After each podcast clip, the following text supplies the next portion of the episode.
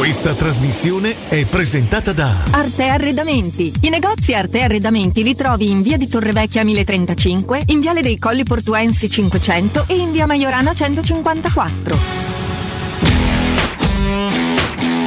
Maria Sigla.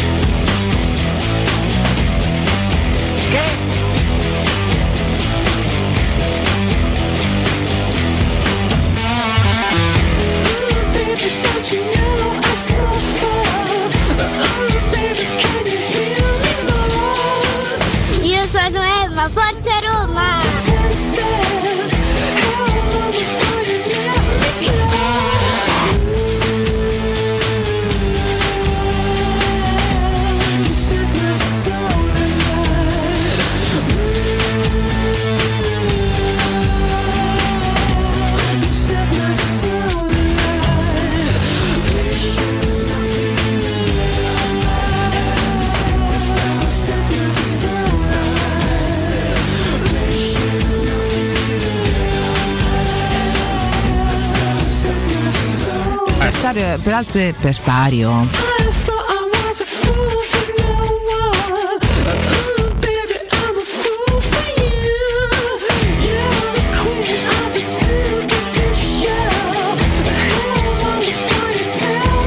Appena linea.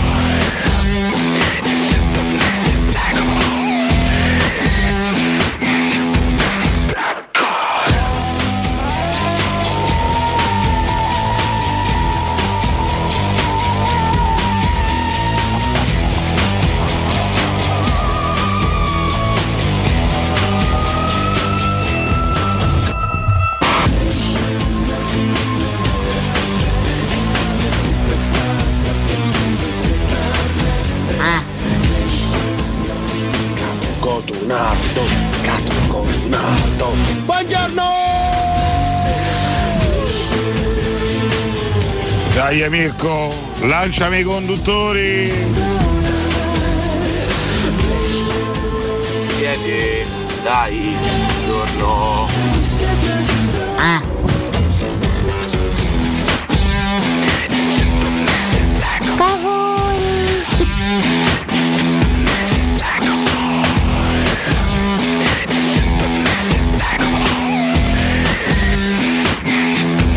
E basta, credo, no?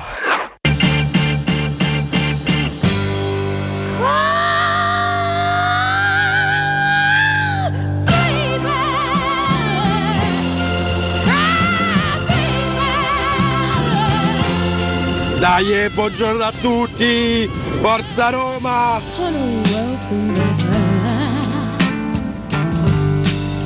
I know she turned, and I know she told you that she loved you much more than I did. Rocchetti, sono uscito con la barista. That you just don't know why. You know, and I always be right. If you ever want me, come on, and cry, baby. Cry, baby.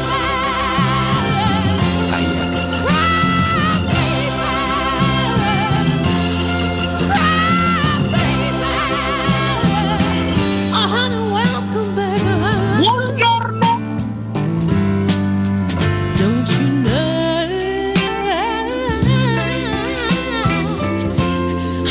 Popoliamo con le navi.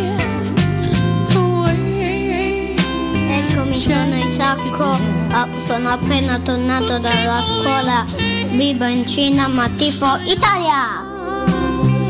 Grazie.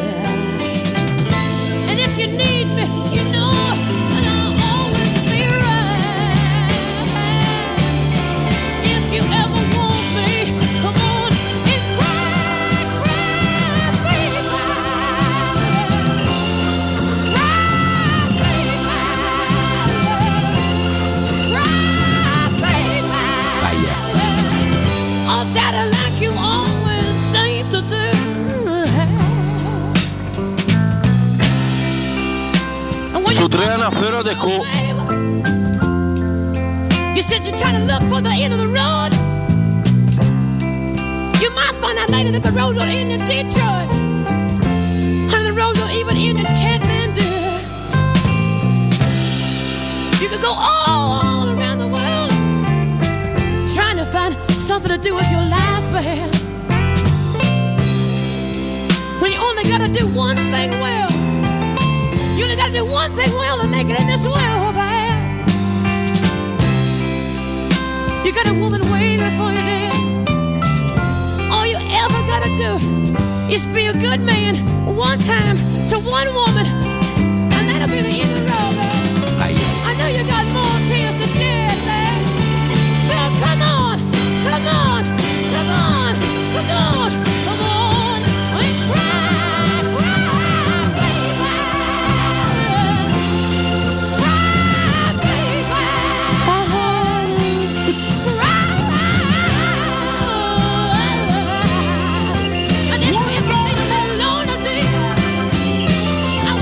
Meravigliosa e straziante questa Cry Baby di Janis Joplin, che ci porta da voi in questo mercoledì 19 gennaio 2022. Buongiorno a tutti voi da Valentina Catoni, ben sintonizzati sui 92.7 di Teleradio Stereo. Buongiorno, grazie alla regia Mirko Bonocor.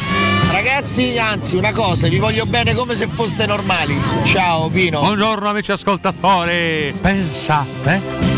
Questo ci rassicura e ci conforta, grazie soprattutto per la scelta da Alessio Nardo. Grazie a voi, buongiorno, ciao Valentina, ciao Mirko, ciao a tutti, bentrovati. Buongiorno. Buon mercoledì, siamo esattamente in mezzo alla nostra simpatica settimana. Sì. In the middle of the week. Che bella, ragazzi, che inizio oggi, che inizio. Non potevamo non omaggiare un artista che stupendo. Non è più con noi da tanti, troppi anni, però nel corso della sua breve carriera ha saputo incidere notevolmente nel mondo della musica internazionale. Janis Joplin oggi avrebbe compiuto 79 anni, nata il 19 gennaio del 1943, è stata un'artista incredibile, soprattutto per questa sua voce che veramente ti entrava dentro, questa sua voce graffiante, assolutamente straziante anche, no? In alcuni momenti, però è stato un pezzo grosso della musica internazionale, sì. Dei suoi anni, anche lei ricordiamo, lei purtroppo gruppo maledetto venne trovata morta in una stanza d'albergo, credo, il 4 ottobre del 1970. Purtroppo morì per un'overdose giovanissima all'età di 27 anni, sì. E quindi è entrata di diritto a far parte del famoso club dei 27. Stavo dando uno sguardo anche a questa. Quanti sono? Perché poi è un dato che viene fondamentalmente aggiornato di anno in anno, di decennio in decennio. Oggi sono 23. Vedi? Sono 23 i grandi artisti, siamo arrivati a 23 grandi artisti scomparsi a 27 anni che fanno parte di questo gruppo chiamato Club 27. Il primo fu il chitarrista blues statunitense Robert Johnson, classe 1911, morto il 16 agosto del 38, altro artista incredibile. Poi c'è stata una lunghissima serie, l'ultimo di questa lista che leggo poi su Wikipedia è Fredo Santana, che classe 90, morto il 19 gennaio del 2018, un rapper e cantautore statunitense. E no, la cosa impressionante, Amy è morta prima? Amy è morta nel 2011, è morta 11 anni fa, sono passati già parecchi anni. Sì, c'è anche Amy Winehouse in questa lista, c'è ovviamente Kurt Cobain, morto nel 94, anche lui a 27 anni. La cosa impressionante è che tre artisti supremi di questa lista sono morti a distanza di pochissimo tempo, sì, l'uno dall'altro. Parliamo di Jimi Hendrix, morto il 18 settembre del 70, Janis Joplin, morta pochissimi giorni dopo, il 4 ottobre del 70, e poi qualche mese più tardi, il 3 luglio del 1971, venne a mancare Jim Morrison. Praticamente nell'arco di 9 mesi il mondo della musica internazionale perse 3 star di soli 27 anni, ma che tutte e 3 ancora oggi, a distanza di una vita, ricordiamo come 3 eccellenze assolute: Jimi Hendrix, Janis Joplin e Jim Morrison.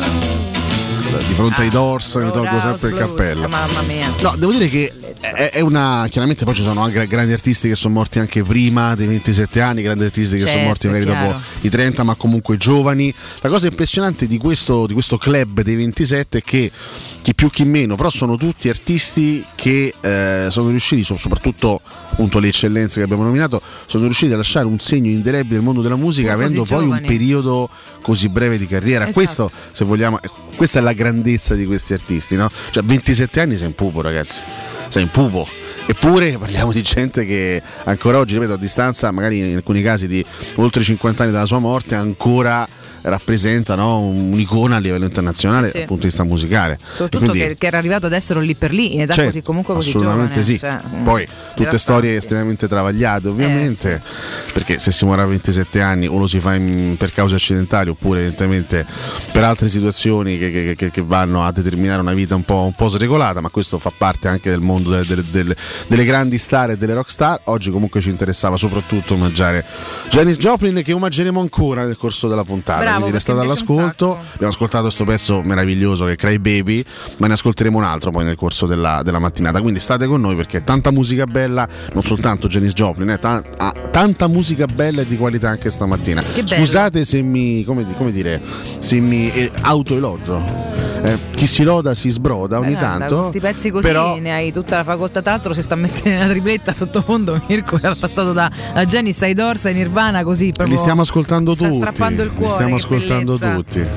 Sì. Vabbè, che ti domandi sempre poi, no? Se avessero continuato a questa, chissà che altro ci avrebbero regalato. Beh, io me lo domando ancora, io me lo domando anche di Freddie Mercury, che pure è morto a 46 anni, credo, più o meno, insomma era un po' più grandicello, eppure secondo me anche Freddie Mercury ci avrebbe potuto regalare altri 30 anni di musica meravigliosa. Senza figuriamoci questi artisti che sono veramente scomparsi in giovanissima età, davvero pupi. Sì. Vabbè.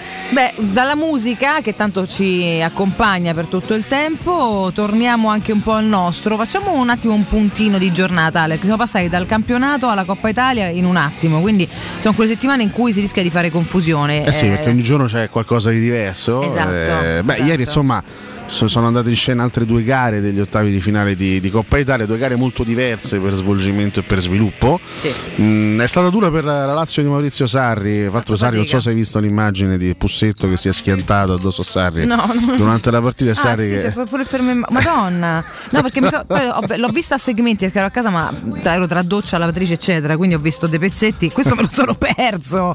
Pussetto è il mio eroe, tra l'altro vorrei ancora quella maglia 23, nessuno me la porta comunque, diamine. Ignacio 23 Pussetto, chi mi manda sta cacchio di maglia? Ve la pago tanto tutto. Io devo ancora capire, sono poi quelle domande che uno si fa a posteriori, no? A distanza. Io perché ho preso Pussetto al fantacalcio? Perché c'è un nome troppo simpatico. Cosa mi ha portato? Qual è la follia mentale? Sì, ho capito, potevo prendere chiunque altro, cioè, perché ho preso Pussetto? Perché sapevi che avrebbe sbragato Sarri. Un attaccante che ha una caratteristica incredibile, ma poi soprattutto non segna mai. Ma soprattutto, ma che dichiarazione è Sarri? Scusa, Pussetto, mi sono rialzato prima di lui, ma che è vero. Ho capito, ma Pussetto che è rimasto per terra e lui invece, Sarri si è rialzato e è riuscito a riafferrare gli occhiali che aveva perso nella caduta. Mannaggia. E li ha anche mostrati in maniera trionfante verso tutto lo stadio, insomma, no? E 12 presenti allo stadio ieri, insomma, allo stadio olimpico. Comunque alla fine la Lazio l'ha risolta con Ciro che entrò al 70° e che passa al secondo tempo supplementare, che al secondo mi sembra Sarri ha provato a iniziare la partita con Murici, poi ovviamente è entrato Immobile e la partita risolta Immobile. Sarà una partita difficile, molto difficile per la Lazio, contro l'Udinese in questo momento un po' in difficoltà, che non è scesa certo in campo con la formazione migliore, però alla fine Immobile Ragazzi, ma ci ha fatto non so quanti gol, non so quanto siamo arrivati. È veramente impressionante. Poi ci può stare simpatico, ci può stare non simpatico, è della Lazio, è della Lazio, punto. Perché per il resto è pure un ragazzo simpatico. Ti posso dire? Si va a parlare dietro, allora, è sempre carino. Fammi dire questa cosa su Immobile. Fammi dire questa cosa su Immobile. Ci sono quei calciatori che sono diciamo spigolosi, per non dire dentro e fuori dal campo, sì. Cioè, per esempio Bonucci, arriviamo sempre l'icona, cioè Bonucci è spigoloso in campo, ma non è che fuori dal campo sia il massimo della simpatia. Fuori forse è pure peggio, se posso dire la verità. Lickstein era un altro, no, per dire, cioè, di Cagna potremmo fare un elenco svariato. Immobile è un caso molto particolare per quanto mi riguarda, cioè quando io vedo una sua intervista, quando lo vedo fuori dal campo, veramente mi sembra simpatico, ma è carino, sì. In campo Ciro Immobile è insopportabile. Lascia stare il fatto che è un grande goleador, quello è il suo lavoro. Protesta per ogni cosa, sta sempre a sbraità contro l'arbitro. In campo Immobile è insopportabile. Fuori dal campo è molto gradevole, lo trovo molto simpatico. Grazie a un professore. Che poi alla fine non ti. Vabbè, ma in campo uno si trasforma, un professionista si trasforma, Valentina. Diglielo, fa parte del gioco. Anzi, ti posso dire, guarda che è quello che poi diciamo noi da tanto tempo. Io in campo i miei li vorrei sempre tutti antipatici. Cioè, non mi può fregare, non scorretti, vada bene, antipatici, fastidiosi, Immobile. Perché quando sei fastidioso per l'avversario, soprattutto all'epoca. Se dà fastidio a te a casa, pensa all'avversario e guarda che quella è una cosa, è un tema in più in campo. Spesso e volentieri è pure scorretto. Io non sto parlando di Immobile, parlo in generale. I miei li vorrei non scorretti, però antipatici, più grintosi, più fastidiosi. Spesso e volentieri. Sì, lui è piagnone in campo, questo no, ma poi poi diciamolo, è uno che spesso e volentieri simula o accentua delle cadute, è uno che cerca di prendersi i rigori in continuazione. Attraverso delle cadute assolutamente esasperate. Figli di 90 minuti non mi sta antipatico mai, perché è caruccio, cioè, ma che devi dire? No, poi se parliamo invece del calciatore, il calciatore per quanto comunque efficace da dobbiamo sempre contestualizzare.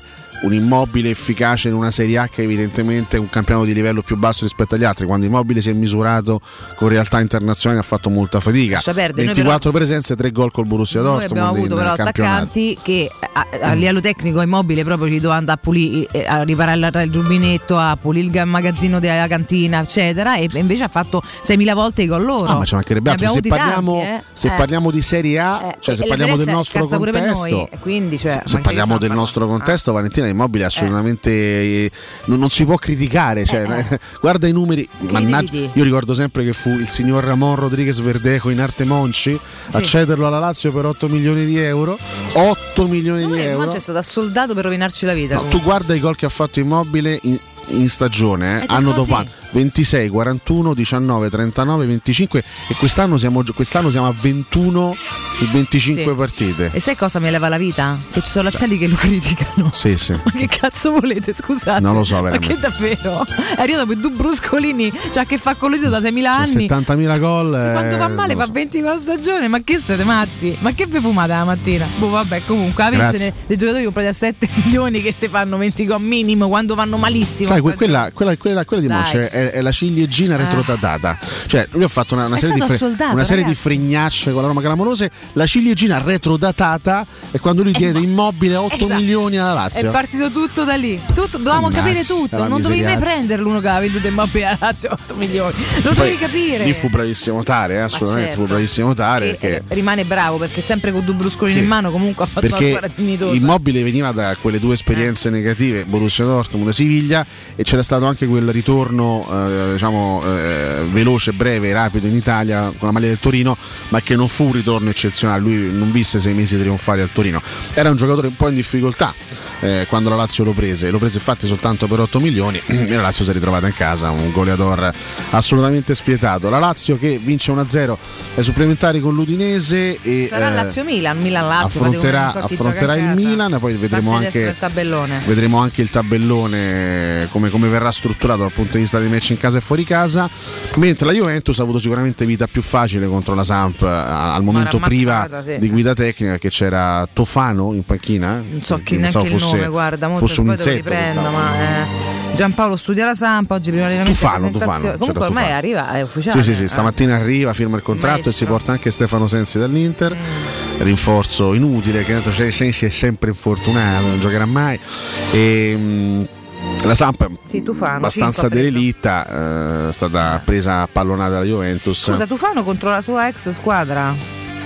Onestamente non ho una grandissima conoscenza di questo professionista, perché anche un professionista di una certa età. Comunque vantaggio di Quadrato su calcio di punizione, poi il raddoppio di Rugani di testa, la Samp che a un certo punto l'aveva anche riaperta con un bel gol di Conti, sembrava che la Samp potesse in qualche modo mettere in difficoltà invece, in quel momento della partita di Juventus, invece no. Immediato il 3-1 di Paolo Dybala nel finale sul calcio di rigore Morata per il 4-1 Juventus che sfiderà la vincente di Sassuolo Cagliari, quindi insomma alla fine ieri pronostici che sono stati rispettati, perché le due favorite Lazio e Juve, seppur con modalità diverse, hanno passato il turno. Ricordiamo oggi che poi l'unica parte un po' più scarsetta vediamo il Sassuolo, perché Juventus-Sassuolo, Juventus-Cagliari fondamentalmente non è proprio affascinante. Fiorentina-Atalanta è bella, Milan-Lazio interessante. Dalla parte nostra vedremo, insomma, spero che non sia Lecce-Inter la partita. Beh, spero che sia Roma-Inter. Di una gravità clamorosa. Esatto, poi chiaramente l'Inter è una corazzata quest'anno. Vabbè, e vedremo. Intanto però, ricordiamo, Bertellini... 17:30 c'è Sassuolo-Cagliari.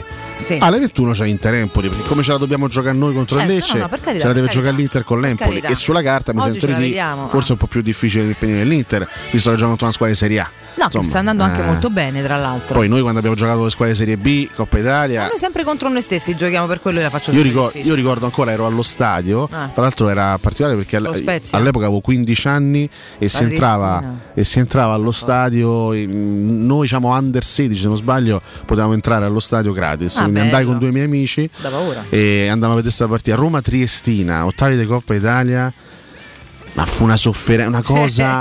Noi soffriamo sempre 1-1 nei tempi regolamentari e supplementari, andammo ai calci di rigore e riuscimmo in qualche modo a superare il turno.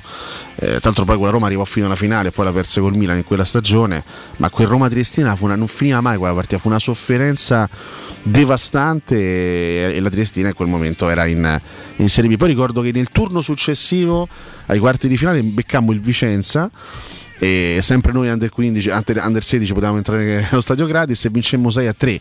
Comunque fu una partita abbastanza divertente. Poi incontrammo la Lazio in semifinale, riuscimmo a battere la Lazio nel derby, vincemmo 2-1 all'andata e 1-0 al ritorno, quindi riuscimmo a estromettere la Lazio di Roberto Mancini e ci andammo a giocare la finale contro il Milan e la Roma perse quella. Io ancora oggi devo capire, vedi, sono quelle questioni irrisolte del tifoso romanista. Io ancora oggi a distanza di 20 anni, perché era il 2003, quindi 19 anni, io a distanza di 19 anni ancora devo capire come cacchio abbia fatto la Roma a perdere quella gara di andata contro il Milan. Il Milan venne all'Olimpico a distanza di pochi giorni, perché il Milan doveva giocare pochi giorni dopo la finale di Champions League all'Old Trafford contro la Juventus, il Milan di Ancelotti. Il Milan venne all'Olimpico con tutte le riserve, ma veramente venne all'Olimpico con l'idea insomma, non dico che fa una scampagnata, ma la testa dei giocatori del Milan era tutta sulla finale di Champions League. Chiaro.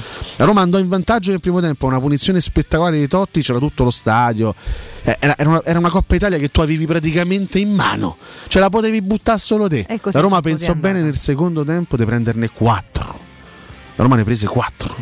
Roma-Milan finale di andata di Coppa Italia finì 1-4, poi il 2-2 del ritorno chiaramente consegnò l'unica. Chiaro. Questa poi è un altro dato che mi fa impazzire. Io quando penso a queste cose io sbatto la testa al muro come i matti.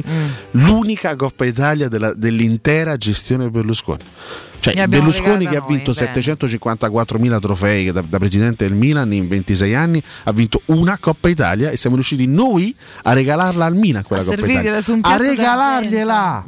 Loro stavano a pensare solo alla finale di Champions League. Ragazzi, anche queste sono storie romaniste. Scusate se mi sono infognato su una cosa di 20 anni fa, ma io da romanista deficiente ancora ci sbatto la testa. Quiz. Vai.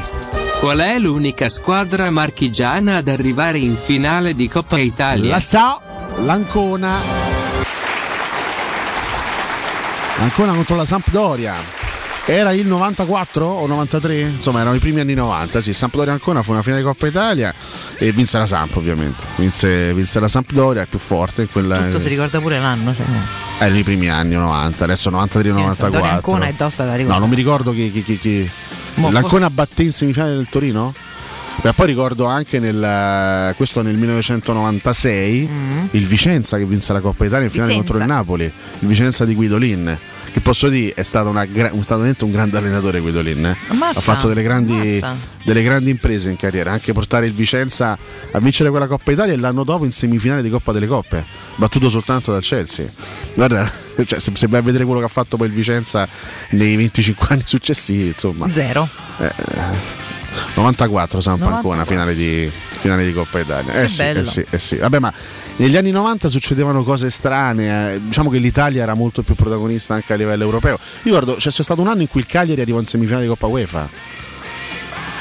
Ai quarti o in semifinale di Coppa UEFA. Ogni tanto sono ritrovato a vedere anche contesti carini. Vabbè, quando poi il calcio italiano era un po' più competitivo. Insomma. Esatto, esattamente. Erano stagioni pure diverse e comunque abbiamo avuto tanti tecnici bravi, noi che con dei giocatori un pochino diversi magari da oggi sono riusciti a fare anche belle cose con squadre un po' più piccoline. Bello anche questo, tutto molto più monotono.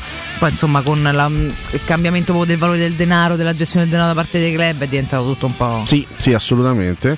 Poi nodo, vedi, il Cagliari che stagione era, scusami Mirko? 93-94, il Cagliari arrivò in semifinale di Coppa UEFA e perse con l'Inter. Tu pensa, Cagliari-Inter e semifinale di Coppa UEFA. Beh, carina, dannata Inter. E nei quarti il Cagliari aveva eliminato la Juventus. Cioè tu pensa che razza di... Che Cagliari era? Che Cagliari forte che era, ma soprattutto che calcio italiano che era, e portava tutte queste squadre avanti. Esatto. Coppa UEFA. Oggi manco quelle dovrebbero essere più grandi riescono oggi a fare. Oggi facciamo una fatica, ma saremo noi a riportare l'Italia brutte in testa all'Europa, alzando la Conference. Noi chi? Ah, okay. No, dicete no, vabbè, speriamo, dai. Iniziò la stagione radice, poi la prese Bruno Giorgi, fratello di Lamberto, ricordiamo. Mio fratello Bruno. Ricordo quella stagione con grande commozione. Che te ricordi? A Borgo il caffè. Ma quale Borgo? Ma che sta a dire? Vabbè, niente, il delirio di Lamberto. Tra l'altro dopo il break, visto che siamo arrivati alle 7:27, voglio omaggiare in questo caso una grande figura del calcio internazionale. Sì? Sì, che ci ha lasciato ieri, ma dopo ne parleremo. Grande personaggio che è scomparso ieri. Ma ne parliamo dopo il break, facciamo così, andiamo in pubblicità. Assolutamente sì, ricordiamo che poi nello spazio che avremo oggi con Flavio torneremo a parlare di mercato e faremo anche il punto sulla possibile formazione di domani, perché Roma Lecce si avvicina e chiaramente lo abbiamo detto anche nei giorni scorsi, diventa difficile parlare di turnover visto che non tutte queste grandi soluzioni alternative in questo momento, quindi. E poi soprattutto Roma Lecce per noi è fondamentale, è come se fosse una partita di campionato, cioè non esiste sottovalutare niente a nessuno. La Roma deve battere il Lecce, andare avanti e giocarsela finché potrà nella Coppa Italia. Non facciamo un altro Roma-Milan a regalare le cose, insomma, ecco. Un altro Roma-Spezia, soprattutto. Non ci voglio neanche pensare, un altro Roma-Spezia, fuori mi sento male. Evitate di farci questi brutti regali. Aspetta che qua stiamo cercando delle cose importanti. Altro quiz prima del break. Sono curiosa. La figlia di Bruno Giorgi era la compagna di un cantante di grido di quel periodo. Quale? Stavolta sono veramente sincero nel risponderti, ma che cacchio ne so. La figlia di Bruno Giorgi. Gossip degli anni 90, peraltro. Io non mi ricordo Bruno Giorgi, posso ricordare la figlia di Bruno Giorgi. Cantante di grido di quegli anni, negli anni 90 chi era un cantante di grido? Ma italiano? Sì, un cantante straniero, dice Mirko. Straniero. Che cacchio ne so. Vabbè Mirko, o la sai o non puoi neanche immaginare. Non puoi neanche tirare a caso. No. Non lo so. Dacci un indizio. Non lo so, Shaggy. Joy Tempest. Ma veramente? Ma davvero? La figlia di Bruno Giorgi stava con Joy Tempest. Guardiamo leader Joy Tempest dei Europe. Vabbè, ho capito, ma voi sapete tutto, ma come c'è gente che sa tutto veramente. Io non so neanche chi è Bruno Giorgi, capito? Cioè, non è che anche io faccio fatica a ricordarlo Bruno Giorgi, se non altro perché insomma ero molto piccolo in quegli anni. Vabbè, comunque Joy Tempest se la spassava con la figlia di Bruno Giorgi. Complimenti a Joy Tempest e anche a Bruno Giorgi, che comunque nel dubbio si era trovato uno di successo. The Final Countdown. Magari affascinante. Perché a me mi piace fa il countdown quando stoppi. Hai capito come? Sì, ho capito. Che? Già sei troppo agitato, andiamo in break. Grazie. Moriamo ammazzati. E comunque buon'anima di Bruno Giorgi, visto che è passato nell'aldilà.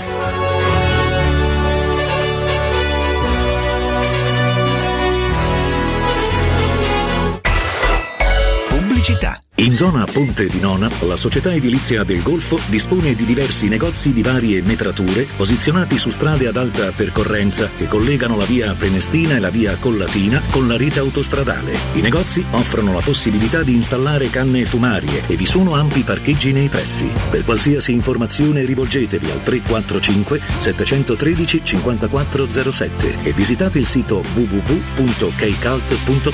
Edilizia del Golfo SRL è una società del gruppo Edoardo Caltagirone. Le chiavi della tua nuova casa senza costi di intermediazione. SEAT a Roma è AutoEquip. AutoEquip, il nuovo grande showroom e service SEAT di Roma. Scopri la nuovissima SEAT Ibiza da €149 al mese e la nuova SEAT Arona, il SUV ideale, da €139 al mese, disponibili a benzina o metano. E da AutoEquip trovi anche la nuova SEAT Leon FR, mild hybrid ed ibrida plug-in, da €189 al mese, con finanziamento e 4 anni di garanzia. AutoEquip, concessionaria SEAT, circonvallazione orientale 4725, uscita Ciampino Gra. www.gruppoautoequip.it.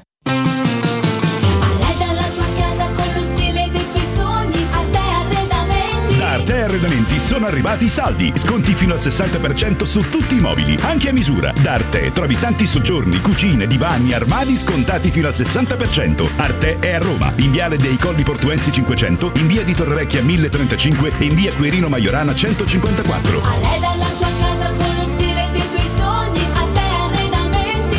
www.artecollacadavanti.it. Quando Roma brucia, Nerone placa le sue fiamme. Nerone, l'amaro di Roma, un gran liquore che racchiude in sé millenni di storia, arte e civiltà.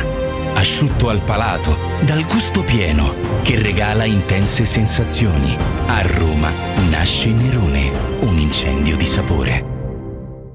Ti piacerebbe guidare una vettura completamente pulita e sanificata? O di tornare a casa e giocare con i tuoi figli su un materasso o divano igienizzato e privo di aloni? I ragazzi della Roma Vapor Wash fanno al caso tuo. Rivolgiti a loro per un lavaggio professionale con vapore a 180 gradi e ozono. Scopri tutti i loro servizi contattandoli al 366-201-8315 o sul sito romavaporwash.it. Stanco di svegliarti col mal di schiena? Cambia materasso e migliora la qualità del tuo riposo. Showroom del materasso ti aspetta nei due negozi Dorelan, via Baldo degli Ubaldi 244, via Sant'Angela Merici 75 e nello storico punto vendita Viale di Castel Porziano 434, dove troverai prodotti Dorelan e artigianali di nostra produzione. Sconti ed omaggi agli ascoltatori di Teleradio Stereo. Per info 06 50 98 094. showroomdelmaterasso.com.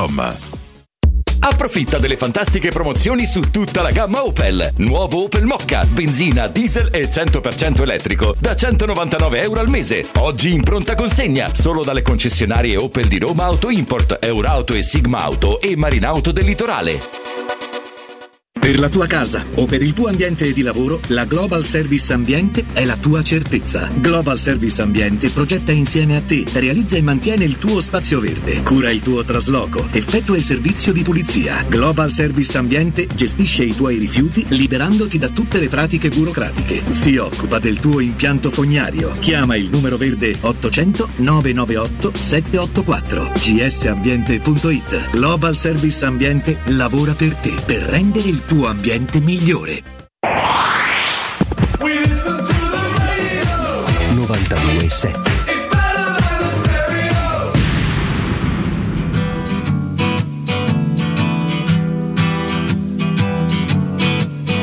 On the first part of the journey, I was looking at all the life. There were plants and birds and rocks and things. There was sand. And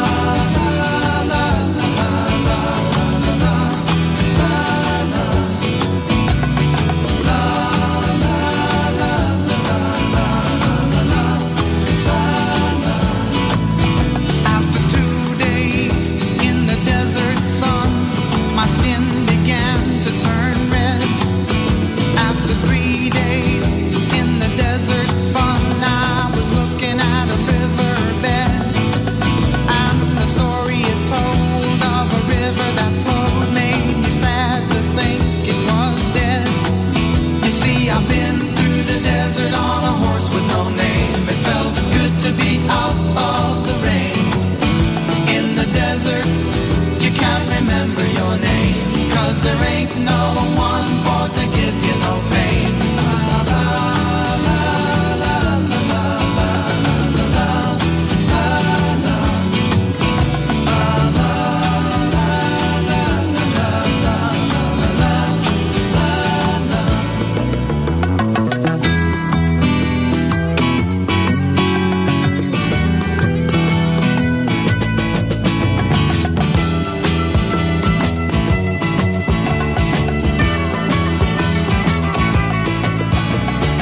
persone, i brividi. Buongiorno, ma comunque dov'è Don Canicia Cotumaccio? Va bene che o professore non la conosce la figlia di Lamberto e Giorgi, ma il Condor sì, sono sicuro, no? Buongiorno ragazzi, io non voglio fare un po' il saccente, ma si dice Joy Storm, no Tempest, e che cavolo. Sono assolutamente d'accordo su quello che sta di Cotumaccio. Guidolin è esattamente l'esempio d'allenatore che mi piacerebbe vedere sulla macchina della Roma, uno che non gli servono 20 fenomeni per vincere, un allenatore che col gioco può sopperire alla mancanza tecnica, questo è il mio sogno.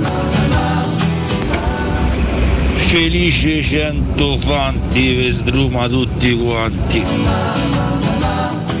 Per il rendimento di Immobile al Siviglia 8 milioni erano pure troppi. Ciao Gianluca.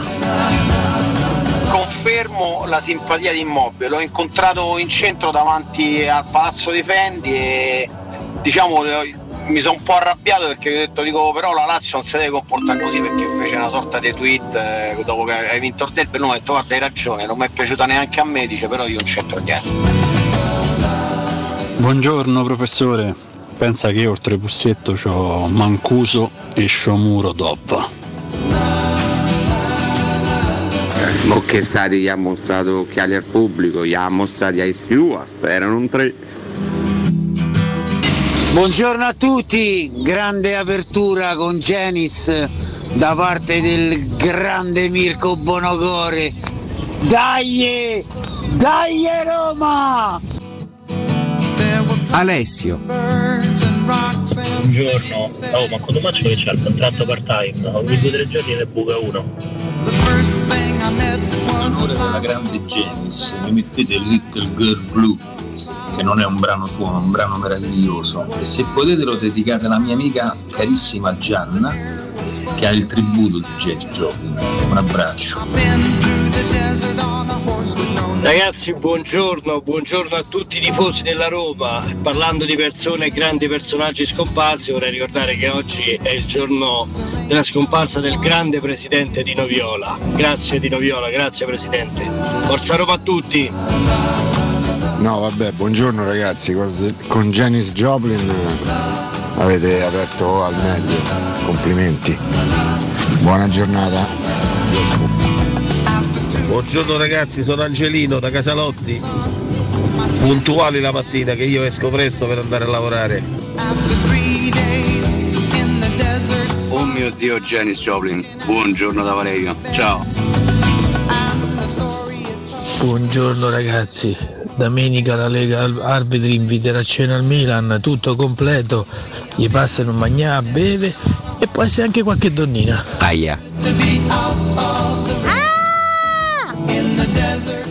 No, ma ottimo l'auspicio dell'ascoltatore che per la Roma vorrebbe un Guidolin, giusto? Uno che faccia benissimo con una squadra che ha tifosi e possibilità del Vicenza, dell'Udinese. Abbassiamo il livello da Roma e troviamo un fenomeno in panchina. Ma va, grandi gli snap. Eccoci qua ragazzi, buongiorno anche alla famiglia Sgrulletti. Sgrulletti polemico stamattina. Ugo Ledoro. Quanto è polemico stamattina Sgrulletti? Vabbè, sì, io sì. Adesso per carità non farei mai a cambio tra Mourinho e un allenatore comunque della dimensione di Guidolin, che peraltro insomma parliamo del Guidolin che è stato, perché adesso Guidolin non fa più allenatore da parecchio tempo, però lo Sgrulletti di stamattina mi è un po' ingeneroso nei confronti di Guidolin, che peraltro avrebbe meritato secondo me una chance in una grande squadra. Non l'ha mai avuta, però per quello che ha fatto in carriera l'avrebbe anche meritata. Guidolin è uno che ha fallito veramente quasi da nessuna pace, cioè è riuscito a fare grandi lavori e a portare grandi risultati praticamente dappertutto. Quello che ha fatto con l'Udinese è stato strepitoso, cioè lui è riuscito a portare 2 volte consecutivamente l'Udinese ai playoff di Champions League, 2 anni di fila, con una squadra che era buona, ma certo non è che fosse una squadra stellare, comunque era una squadra con dei limiti. Eppure un anno quarta, un anno terza, poi le sono messa tutte e 2 le volte dai preliminari, una volta dall'Arsenal, una volta dal Braga. Ricordo il calcio di rigore fallito da Mike Oswell, il mago. Però Guidolin ha fatto veramente un grande lavoro. Ho ricordato la Coppa Italia col Vicenza, ma anche a Bologna fece molto bene, ha fatto bene anche a Parma, ha riportato il Palermo in Serie A, è stato uno dei pochi allenatori non esonerati per una stagione intera da Zamparini a Palermo. Quindi caspita, ha fatto cose importanti Guidolin in carriera, secondo me è un allenatore di tutto rispetto. Poi a un certo punto ha deciso di fare altro nella vita, che evidentemente non ce la faceva più. Sì, infatti sono d'accordo, per cui era uno che soffriva molto lo stress. Sì, della più che altro quello un po' alla fine l'ha fatto decidere, sì, per altro, e ha fatto bene, perché poi devi rimetterci di salute, ma tecnicamente anche come proprio gestione di squadra, ma che gli dici, professionista inappuntabile, soprattutto le squadre di Guidolin giocavano anche bene, esatto, appunto, dico, sia tecnicamente che come amalgama di squadra, cioè un professionista eccellente su questo. Assolutamente. Poi ha ceduto lui ai colpi di una vita che comunque è stressante, e devi pure sapere te ne botta, ma proprio detto apertamente, senza nessun penso mistero, che al netto dei tanti soldi che ti garantisce questo tipo di professione, perché poi anche quando vieni esonerato poi te ne vai a casa, ti godi comunque lo stipendio senza far niente, è comunque un mestiere privilegiato. Però da un punto di vista delle pressioni, anche delle pressioni mediatiche, uno dei lavori più stressanti, credo, soprattutto nel mondo del calcio, perché finché sei calciatore condividi anche magari momenti difficili con i tuoi compagni, condividi a livello di squadra. Un allenatore sì, c'ha il suo staff, ma fondamentalmente l'attenzione è concentrata tutta su di lui, quindi è veramente un lavoro difficile e stressante. Bisogna avere anche 2 spalle larghe e 2 cojones per poter reggere a grandi livelli. C'è chi ci è riuscito per tanti anni, poi ha dovuto dire basta. Sacchi per esempio fu un altro a dire basta. Lui provò a rientrare come allenatore al Parma, che era la stagione 2000-2001, e lui provò a rientrare dopo qualche anno di pausa a Parma, e dopo qualche partita, dopo 5-6 partite disse basta, non ce la faccio, perché lo stress mi divora, a Parma tra l'altro, che è una delle piazze più tranquille, se vogliamo, del nostro calcio. Quindi bisogna avere soprattutto grande forza mentale per poter essere allenatori, soprattutto ad alti livelli. Mestiere veramente augurante per tantissimi versi. Abbiamo, caro Alessio, tanto solo per alleggerire un attimo, poi torniamo seri sui nostri argomenti, la barzelletta che ci ha mandato un ascoltatore. Ricominciamo con le barzellette stamattina. Daniele, che salutiamo, che però manderemo tramite la voce di Enze Poi. Non mi chiedere perché, è andata così. Sapete cosa dice un millepiedi quando vuole fare una passeggiata? Andiamo a fare 2000 passi. Daniele, ti vogliamo bene, ma non ci provare più a farmi fare queste cose. Sono d'accordo con voi, Daniele, non faceva ridere, però ti vogliamo bene lo stesso. Però posso dire? C'è stava. Ma cosa c'è stava? Cioè, allora, come ho detto ieri, sulla battuta di Civitella, sono quelle battute che non ti strappano fondamentalmente una risata, però dici carucci, cioè nel senso arguta, perché giustamente un millepiedi dei passi ne fa 2000. Giusto? Sì. Anche se invece di 2 passi 2000 passi, sì, per lui, uguale. No, non fa ridere, però è arguta. No, cioè, concettualmente c'è, è che non fa ridere, per cui cioè, possiamo. Vabbè, una barzelletta dovrebbe Daniele, anche far ridere alla fine. No? Se no non è una barzelletta. Se no, non è almeno dovrebbe. Poi è pure peggio. Ecco, la spieghi pure peggio. Quando spieghi la barzelletta hai perso. Cioè, però una cosa spiegami, Mirko, perché non l'abbiamo ascoltata con la voce del produttore originale di questa barzelletta? Voleva lui che leggesse Enze Poi, va benissimo, va benissimo. Che a voce si vergogna di se stesso. Daniele, vogliamo comunque bene, l'ho detto 3 volte, ora possiamo andare avanti. Ok, stavo dando un'occhiata alle formazioni probabili delle partite di oggi, a parte che noto come sempre che c'è una sorta di sottovalutazione anche di questo appuntamento della Coppa Italia, fondamentalmente fino alle semifinali. Continua ad essere una competizione eccessivamente snobbata, e non ne vedo il motivo, perché comunque insomma si dovrebbe affrontare la Coppa Italia con più rispetto e con più impegno per questa manifestazione. Poi vedremo se saranno effettivamente queste le formazioni. Oggi vedo il Sassuolo in campo, i 3 alle spalle di De Frel nel 4-2-3-1 sono Aucelli, Mata, che non è Juan Mata del Manchester, e Samele. Io onestamente questi tre ragazzi non li conosco. Nel Cagliari pure ci sono tutta una serie di ragazzi, Gagliano, Kurfalidis, Obert, insomma tutta una serie di seconde linee. Anche Inter e Empoli dovrebbero comunque presentarsi, più l'Inter dell'Empoli secondo le formazioni probabili della Gazzetta, con delle formazioni abbastanza rimaneggiate. E mi ricollego anche al riferimento dell'ascoltatore, nell'Empoli dovrebbe giocare davanti accanto a Cutrone e Mancuso. Anche io ho fatto questo grave errore l'asta del Fantacalcio, perché oltre a Pussetto anch'io ho preso Mancuso, che era stato il grande bomber dell'Empoli in Serie B, il giocatore che aveva fatto Serie B, ha fatto 20 gol e passa lo scorso anno, era stato capocannoniere, sembrava destinato ad essere una delle sorprese della Serie A. Pronti via, inizia la stagione, Juventus Empoli 0-1, gol di Mancuso. Guarda, questo al Fantacalcio è un affare, cioè tu prendi questo a poco prezzo, ti fa 20 gol anche in Serie A, fa come Ciccio Caputo. Mancuso credo che sia stato preso da Andrea Azzoli, infilato dentro uno sgabuzzino chiuso proprio con la chiave a tripla mandata. Non ha più giocato Leonardo Mancuso, ha giocato solo in Coppa Italia, in campionato non è più sceso in campo, e quindi chi ha preso Mancuso al Fantacalcio è rimasto col cerino in mano, perché questo non ha più strusciato una palla. Poi per fortuna avevo preso, prima di Mancuso avevo preso Vlaovic, Scamacca, Caputo e Brecaro, quindi sono abbastanza ben messo davanti. Però Mancuso e Pussetto è inspiegabile. Mancuso c'era una base per poterlo prendere al Fantacalcio, niente, un disastro Leonardo Mancuso. Vabbè, tra l'altro non credo che rimarrà tempo, forse verrà ceduto in Serie B. Vabbè, questo era per ricollegarmi all'amarezza dell'ascoltatore che giustamente condivide con me l'errore di mercato di aver valutato male Mancuso. E assolutamente oggi è il 19 gennaio e come si può non ricordare ogni 19 gennaio la figura di Dino Viola? Diventa difficile dire qualche cosa di originale e di diverso rispetto a tutto quello che è stato già detto, diciamo, negli ultimi 30 anni, ma anche prima, insomma, della sua scomparsa. Io continuo a dire, e ogni volta che penso a Dino Viola, da romanista che non l'ha vissuto peraltro, perché insomma ero molto piccolo quando è morto e nella sua, insomma, la sua grande Roma purtroppo non l'ho vissuto perché non ero nato, però da romanista mi sento sempre di dire un grazie enorme, un grazie gigantesco al personaggio che più di ogni altro probabilmente ha cambiato la Roma e ha cambiato le sorti e i destini della Roma. Continuo a dirlo e continuo a ripeterlo: se oggi nel 2022 possiamo dirci insoddisfatti di un quinto o di un sesto posto in classifica, è sempre perché un signore chiamato Dino Viola alla fine degli anni 70 ha preso la Roma e ne ha cambiato i destini, ne ha cambiato le prospettive, perché per la Roma purtroppo arrivare quinta o sesta era la normalità fino alla fine degli anni 70, purtroppo era la realtà, era l'abitudine del tifoso romanista, che addirittura festeggiò nel 75 il terzo posto, che era un risultato pazzesco, perché la Roma da anni, da decenni era abituata a quel tipo di realtà. Viola ha cambiato la Roma, ha cambiato le prospettive, ha cambiato il modo di pensare, ha portato la Roma ad un livello più alto, e ancora oggi secondo me noi abbiamo questo beneficio, perché si vedo, se oggi possiamo dirci insoddisfatti di un quinto o un sesto posto è perché 40 e passa anni fa un signore chiamato Dino Viola ha cambiato le prospettive di questo club. Io gli dirò sempre grazie.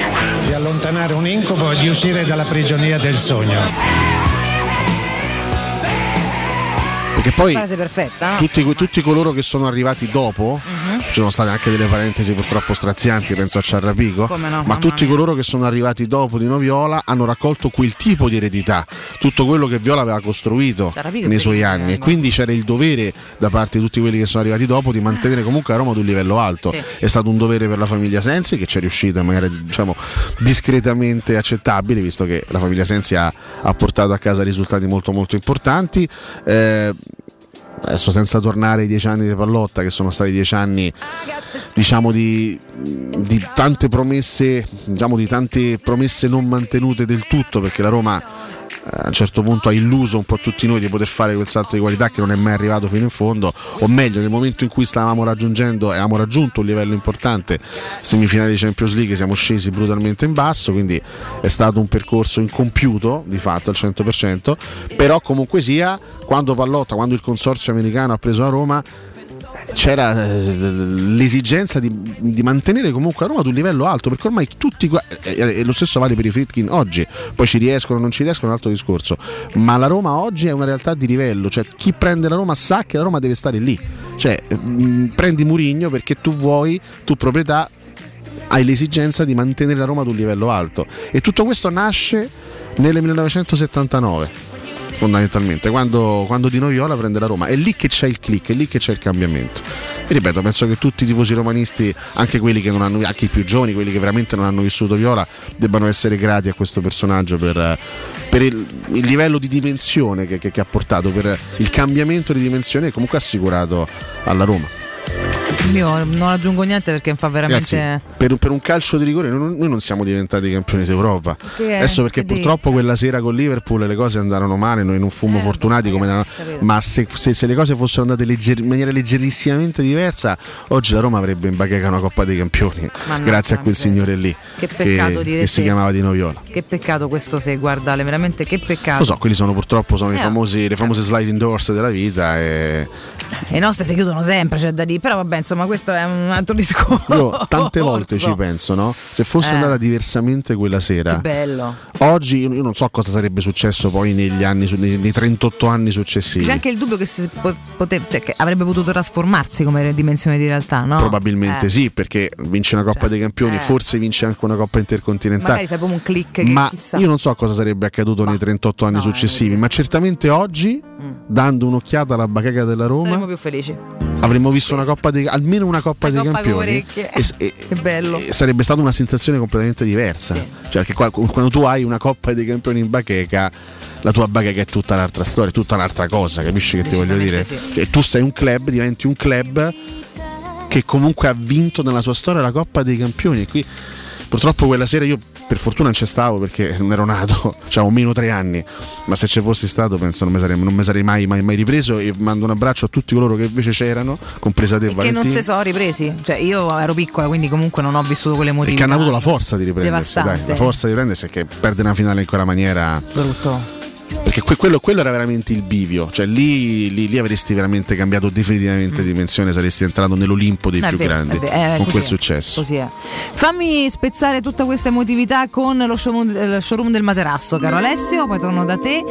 Nuovo anno e da showroom del materasso è già tempo di saldi, pensate, con sconti fino al 50% su tutti i prodotti in esposizione. Se volete sostituire il vostro materasso o il vostro letto è il momento giusto. I punti vendita dello showroom del materasso li trovate in Viale di Castel Porziano 434, zona Infernetto, e con i 2 negozi esclusivi d'Orelan che sono in Via Baldo degli Ubaldi 244, zona Aurelio, e in Via Sant'Angela Merici 75, zona Noventano. Per voi ascoltatori di Teleradio Stereo, come sempre, omaggi e formule di pagamento personalizzate con finanziamenti a tasso zero. Per qualsiasi informazione contattateli allo 06 50 98 094, il numero è unico, o visitate il sito showroomdelmaterasso.com. Il livello della Roma è già basso e per 3 anni non bastano per fare la squadra che vuole Mourinho. No, ma io apprezzo tantissimo Guidolin come allenatore, forse solo dopo Ranieri tra gli allenatori italiani, però la questione è che è la Roma che deve avere l'ambizione di diventare una squadra dei livelli dell'allenatore De Mourinho, non è che noi dobbiamo essere una squadra che deve sperare in un grande allenatore come Guidolin per il suo livello. In corso qua, veramente sgruretti polemico stamattina. Molto polemico, però, molto però polemico. Ti posso dire, comunque ha ragione. No, ma sulla sostanza del discorso, la Roma sicuramente ha fatto, da un punto di vista della qualità dell'allenatore, ha fatto un passo in avanti enorme. Tanto tu hai messo un tassello nella tua progettualità tecnica, perché comunque hai messo lì un allenatore che, possiamo dire quello che vogliamo, ma la storia parla per lui, non possiamo pensare, no? Improvvisamente di cambiarla noi la storia di Mourinho e di farlo diventare un brocco, cioè Mourinho resta quello che è, a prescindere anche da come andrà la sua avventura a Roma. Mourinho resta assolutamente un allenatore vincente e tra l'altro, oltre ad essere un allenatore vincente, anche un allenatore che ormai ha un'esperienza enorme. Devi mettere tutto il resto, cioè devi accompagnare questo allenatore con tutta una serie di step migliorativi. Abbiamo fatto l'esempio qualche giorno fa, stavamo parlando dei grandissimi allenatori che ha avuto la Roma nella sua storia, quelli veramente top. Ci sono venuti in mente tre nomi oltre a Mourinho: Helenio Herrera, Nils Liedholm e Fabio Capello, i due allenatori che hanno vinto, che sono arrivati a vincere qualche cosa di veramente importante e che hanno costruito qualcosa che ancora oggi ricordiamo. Sono Liedholm e Capello perché sono stati supportati da una progettualità ambiziosa e assolutamente competitiva, perché Liedholm probabilmente senza Falcao, senza tutti i giocatori che ha avuto in quel periodo, magari non avrebbe portato la Roma a quel livello, non sarebbe riuscito a portare la Roma a vincere un campionato e a fare una finale di Coppa dei Campioni. Capello senza Batistuta, Samuel Emerson, l'anno prima Montella e tutto il resto, probabilmente non avrebbe portato la Roma a vincere un campionato. È chiaro che se vogliamo vedere la Roma a quel livello lì bisogna alzare il livello. Herrera non fu adeguatamente supportato dal punto di vista tecnico, infatti riuscì a vincere soltanto una Coppa Italia, ma la sua esperienza nel complesso è ricordata come un fallimento, perché sì, un allenatore ci deve mettere tanto del suo, ci mancherebbe altro, deve essere lui capace a migliorare i giocatori, deve fare un lavoro, sicuramente sì, e sicuramente da questo punto di vista Mourinho ci ha fatto vedere ancora poco, questo è innegabile. Però se parliamo di cambiamento e cambio di dimensione, cioè se vogliamo vedere una Roma non più da quinto o sesto posto ma da primo o secondo posto, servono interpreti diversi, l'abbiamo detto, e la speranza è che la Roma possa avere questo tipo di trasformazione nei suoi programmi. Intanto ripeto, il dato di domenica scorsa me lo prendo, può essere un dato promettente, ossia, l'abbiamo ricordato anche nei giorni scorsi, è stata una Roma molto diversa, forse per la prima volta in questa stagione una Roma molto diversa rispetto all'anno scorso, perché c'erano pochissimi giocatori in campo dalla passata stagione.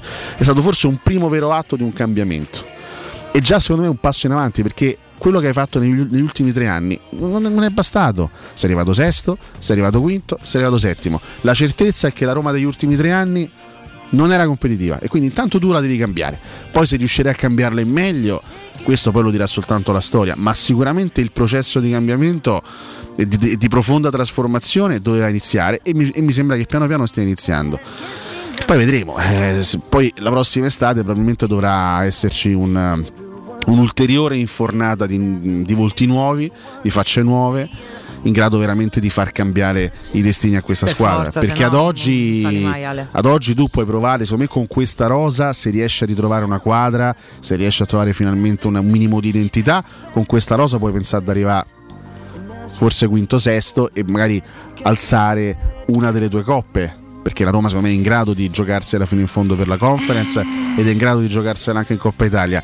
Ma se vogliamo arrivare, se vogliamo tornare ai livelli di qualche anno fa, quando ci stancavamo di arrivare al secondo posto, bisogna buttare dentro il difensore centrale titolare, un centrocampista che sia anche molto forte fisicamente, che sia un rubapalloni con certe caratteristiche in questo momento manca a rosa della Roma, un'alternativa in attacco ad Abraham, un secondo portiere di un livello diverso rispetto a Fusato. Servono tante cose che in questo momento la Roma non ha, ovviamente, che non può andare a prendere nel mese di gennaio perché sarebbero troppe operazioni, ma per arrivare per tornare a quel livello lì e per dare a Mourinho una squadra potenzialmente da scudetto serve qualcosa in più. Ma questo è sacrosanto, l'abbiamo detto tante volte, lo dice sempre lui tipo ogni 5 minuti e ne siamo coscienti tutti, ne è cosciente anche la Roma. Ciò non toglie, perché poi una cosa non esclude l'altra, ciò non toglie che comunque questa Roma, che certamente non è da scudetto, agli ordini di Mourinho in questi mesi deve mostrare dei progressi. Sono d'accordo, anche deve mostrare dei miglioramenti.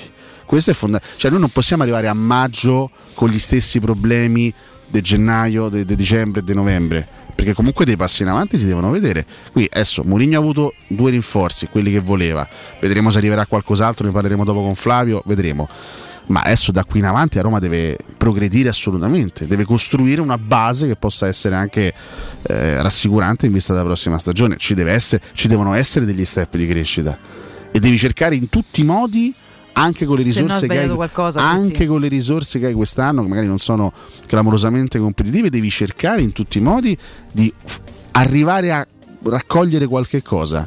Intanto qualificarti in Europa League, che sarebbe già un passo in avanti rispetto a quello che hai fatto lo scorso anno, e possibilmente arrivare in fondo a una delle due competizioni, se non a tutte e due. Ciò non toglie che Roma questo deve cercare di fare quest'anno. Perché non è che dice, vabbè, il prossimo anno faremo una grande campagna. No. Quest'anno comunque devi migliorare, devi progredire, devi crescere, devi costruire, devi iniziare a costruire una base che abbia una sua concretezza e una sua solidità, altrimenti troppo facile dire vabbè, ci ripensiamo il prossimo anno. E no. 8 in punto, caro Alessio. Io direi di fermarci, rientriamo tra poco, andiamo a dare, cominciamo a dare un'occhiata insomma a quelli che sono i nostri impegni, poi chiaramente ci arriviamo anche con Flavio insieme al mercato eccetera eccetera. Voi restate fermi lì. Pubblicità.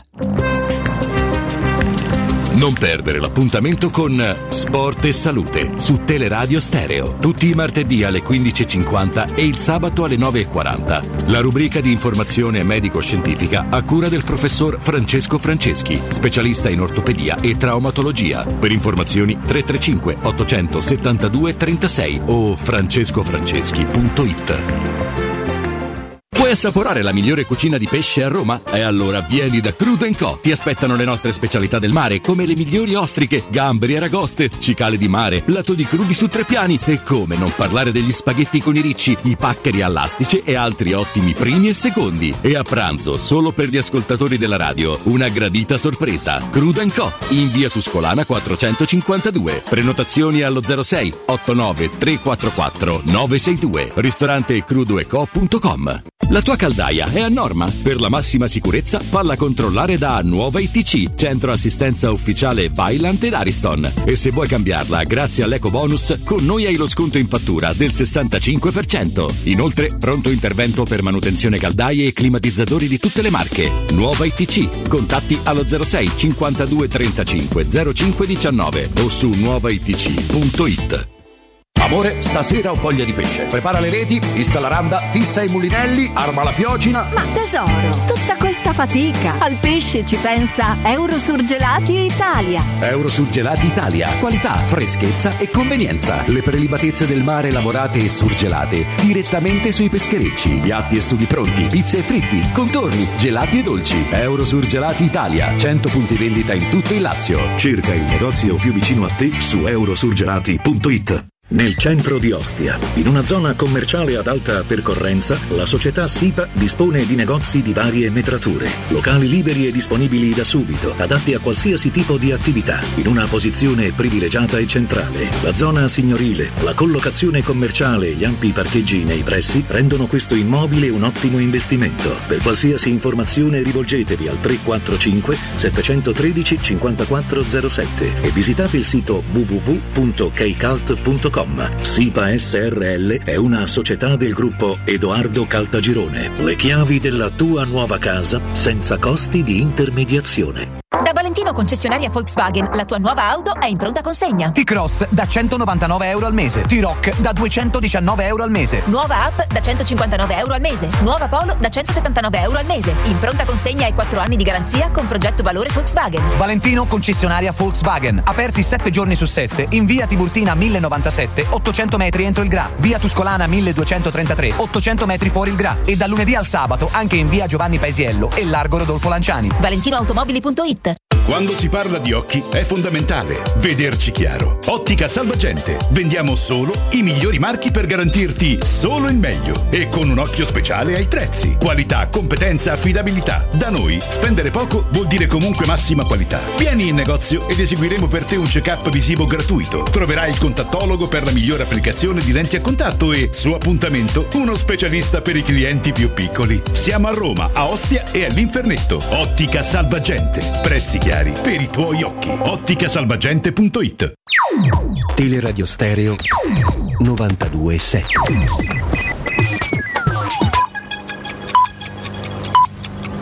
Sono le 8:04.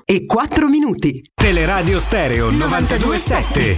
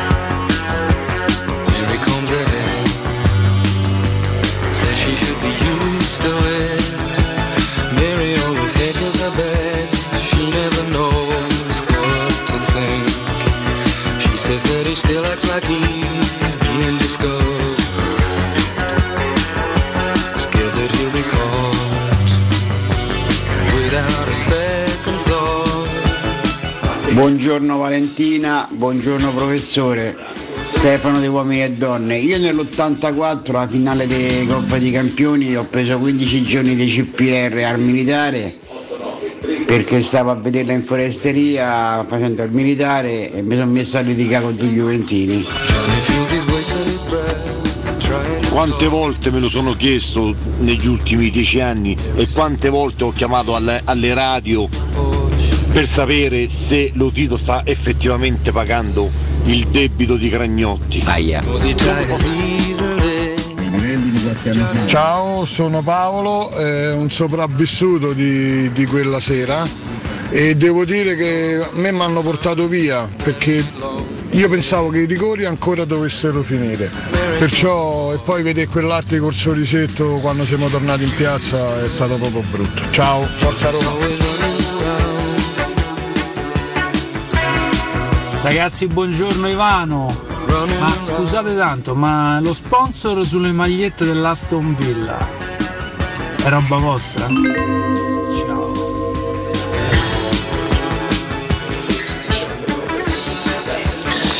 Oh, buongiorno Davide, comunque se l'Aia ha chiesto scusa al Milan, a Roma come minimo deve dare un rigore a domenica per i prossimi 5 anni. Vabbè, buongiorno.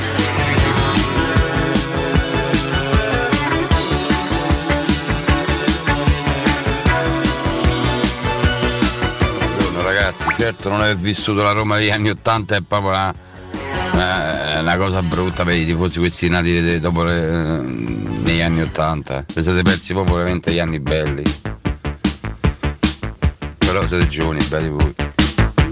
Ragazzi, ora cinese, Nardo, no, non è soltanto una Coppa dei Campioni, ma saremmo stata l'unica squadra che avremmo giocato la prima apparizione con la finale in casa e averla vinta. Sarebbe mai più successo a nessuno, saremmo entrati nella storia del calcio. Buongiorno. Buongiorno Cristiano, un omaggio al nostro grande Dino Viola, un saluto. Sì, i miei primi pianti sono stati proprio per Roma Liverpool, purtroppo. Buongiorno ragazzi, buongiorno professore, eccomi qua, presente 30 maggio 1984. Hai detto benissimo, sliding door della nostra storia. Magari avremmo avuto ad oggi anche qualche scudettino in più, perché le vittorie portano vittorie. Un bacio verso il cielo al presidente. Buongiorno. Vi garantisco che è stato un brutto momento per me. Perdere la Coppa Campioni, per di più il giorno del mio compleanno, lasciamo stare. Io quel giorno Roma Liverpool c'ero, dalle 8 di mattina. Avevo 16 anni, ho pianto per 2 giorni di seguito. No, non mi sono ancora ripreso, lo ammetto. Ciao, ciao a tutti. Gianluigi, ma tutti a dire che Roma è scarsa, è mediocre, valutazioni sbagliate da parte dei noi tifosi sui calciatori, ma i premi forse sono la dirigenza a fare valutazioni sbagliate, perché a Roma c'è il terzo o il quarto molto ingaggi dalla Serie A, eppure lotta per sesto settimo posto, c'è qualcosa che non va.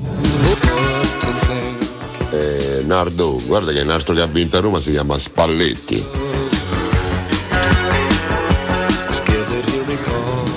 Sapete perché il Millepiedi entra sempre nei supplementari? Perché ci vuole un sacco di tempo per mettersi gli scarpini. Ciao, arrivo. Dottore, mi scoppia la testa. Vada fuori! Andiamo bene, proprio bene. Andiamo proprio bene, Cit. Perfetto, no, caro Alessio? Sì, assolutamente sì. Robert Palmer, signori, Johnny and Mary, un pezzo che io adoro. Pezzo secondo me bellissimo. Oggi omaggiamo Robert Palmer che avrebbe compiuto 73 anni, purtroppo ci ha lasciato parecchi anni fa, nel 2003 quando questo cantatore ci lasciò. In precedenza abbiamo ascoltato un gran pezzo degli America, A Horse With No Name. Oggi omaggiamo anche uno dei componenti della band, Dewey Bunnell, che compie 70 anni, quindi tanti musicisti di alto livello, tante canzoni che hanno fatto la storia. Johnny and Mary mi piace da morire, uno dei miei pezzi preferiti. Che è successo? vabbè, il delirio, non so bene, però sì, adesso ci arriviamo. Hai fatto un bellissimo collegamento, poi però prima consentimi di dare un paio di risposte. Tanto non volevo riaprire queste ferite tremende, perché sento gli ascoltatori che quasi stanno a rimettere a piagne per Roma Liverpool. Io capisco perfettamente, anche non avendo vissuto quella serata, perché non c'ero, però capisco perfettamente il dolore che riaffiora ogni volta. Lo capisco, lo immagino, è assolutamente comprensibile, perché immagino che sia stato veramente il dolore sportivo più grande della vita di tutti coloro che hanno vissuto quella fase storica lì. Però è chiaro che quando si ricorda Dino Viola, e lo facciamo oggi, a distanza di 31 anni dalla sua scomparsa, quando si omaggia Dino Viola non si può comunque non ricordare quello che è stato il momento forse più alto della storia della Roma, purtroppo coinciso con la più grande amarezza, però quello è stato il momento più alto. Cioè, una Roma che arriva un passo dal mettersi sul trono d'Europa è stato veramente l'apice proprio di un'intera storia, perché ragazzi, la finale di Coppa dei Campioni è qualcosa di immenso, è qualcosa di grandissimo. Quindi, cioè, la Roma vive anche questo strano paradosso: il momento più alto della sua storia coincide e coinciderà sempre con anche l'amarezza più grossa, sperando che un giorno magari, no, si possa arrivare davvero in finale di Champions League e vincerla. C'erano andati abbastanza vicini qualche anno fa, perché la Roma avrebbe meritato di giocarla la finale di Champions del 2018, purtroppo sì, decisamente. Qualche arbitro cornuto, lo dico, dillo tanto, abbiamo cornuto ci ha impedito di fare quell'ultimissimo passetto. Perché non lo so. Non basta che noi abbiamo i deficit da soli, capito? Cioè, se no mette pure l'arte. Cioè, probabilmente serve, poi ogni volta che becchiamo il Liverpool, tu ricorda Garcia Randa anche nel 2001 in Coppa UEFA. Poi probabilmente, io dico probabilmente, non posso essere sicuro. Probabilmente con Real Madrid l'avremmo persa la finale, perché quel Real di Cristiano Ronaldo, di un Bale strepitoso, era più forte di noi, molto più forte di noi. Però intanto la Roma avrebbe vissuto un'attesa incredibile. E ripeto, sì, è vero, il Liverpool ci ha fatto 5 gol ad Anfield, alcuni di quelli regolari vorrei sempre ricordare, ma su quello che è accaduto allo Stadio Olimpico nel match di ritorno rimane secondo me veramente allucinante. Io raramente nella mia vita ho visto un difensore parare sulla linea di porta su un tiro di un attaccante e non essere punito, in quel caso con l'espulsione e col calcio di rigore. Ovviamente parlo dell'episodio di Alexander Arnold su El Shaarawy, che personalmente, quella per carità non può essere equiparabile al dolore per una finale, diciamo, di Coppa dei Campioni persa, però quella semifinale mi rimarrà sempre qua, perché mi rimarrà sempre il dubbio se fosse stato giustamente assegnato quel calcio di rigore. Roma magari sul 3-2 con mezz'ora da giocare, un uomo in più e uno stadio bollente, come poteva andare? E secondo me quella partita sarebbe andata in un certo modo, almeno ai supplementari l'avremmo portata. Sono abbastanza sicuro di questo. Vabbè, comunque inutile anche qui riaprire delle ferite magari un pochino più recenti. Non capisco l'ascoltatore che mi ha detto anche con un tono abbastanza piccato. Sì. Vabbè. Oh, guarda che pure Spalletti ha vinto caro, ma io figurati, adesso lo ama Spalletti. L'ho negato. No, poi non mi sembrava. No, certo, no, io ho parlato di, forse l'ascoltatore faceva riferimento a quando al passaggio in cui ho detto a Roma ha avuto 4 grandissimi allenatori di grandissimo palmarès nella sua storia, cioè Mourinho, Capello, Liedholm e Herrera. Come dimensione di allenatore sono stati i 4 più grandi. Spalletti, per quanto io lo ami, però Spalletti è un passetto indietro probabilmente, no? Cioè, sì. Non è uno che ha vinto a livello europeo, per esempio, Luciano Spalletti, no? No. Purtroppo, posso aggiungere purtroppo, però la cronaca dice no. Poi io sono un adoratore e resterò sempre dal punto di vista tecnico un adoratore di Spalletti. Continua ad affascinarmi tantissimo il personaggio che tanti in questa città odiano, sì, quindi io resto, sotto certi aspetti resterò sempre una vedova spallettiana e non ho paura di dirlo. Adesso magari staranno partendo note audio con gli insulti nei confronti, ma io lo dico, no, perché sai, Spalletti in questa città. Sì, ho capito ragazzi, però cerchiamo di evolverci un po'. No, ma tanto sarà sempre così, insomma. L'hai visto l'ultimo Roma-Napoli?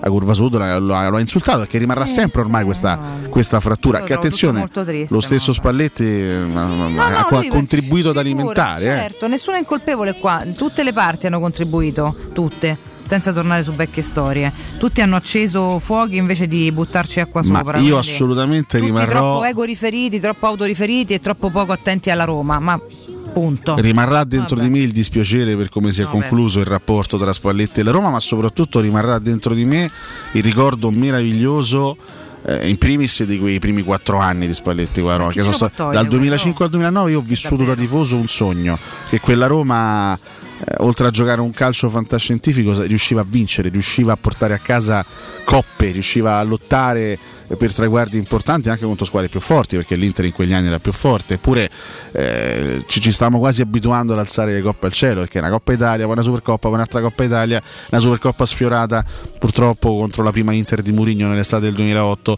uno scudetto che la Roma avrebbe strameritato di vincere sempre nel 2008. Quelli per me sono stati 4 anni strepitosi che nessuno potrà togliermi dalla memoria e dai miei ricordi, e anche il secondo Spalletti, per quanto l'avventura sia stata meno così, se stanno un po' più breve, però anche il secondo Spalletti ha fatto dei risultati importanti. Il record di punti della storia della Roma in Serie A ce l'ha ancora lui, eh? Spero che si possa battere il prima possibile, ma al momento c'ha sempre il capoccione pelato di Certaldo. Speriamo di batterlo, non per lui ma per la Roma, chiaramente, questo mi sembra evidente. Fammi ricordare Securmetra, caro Alessio, è tempo di ecobonus, è quindi il momento più giusto per cambiare le finestre. Cogliete l'occasione, scegliete gli infissi minimal di Securmetra per dare più spazio alla luminosità con la maggior superficie in vetro esistente in commercio ed aggiungere quel tocco di design a casa vostra, il tutto accompagnato chiaramente dal massimo livello certificato di isolamento termico ed acustico, e quindi risparmio, questo va da sé.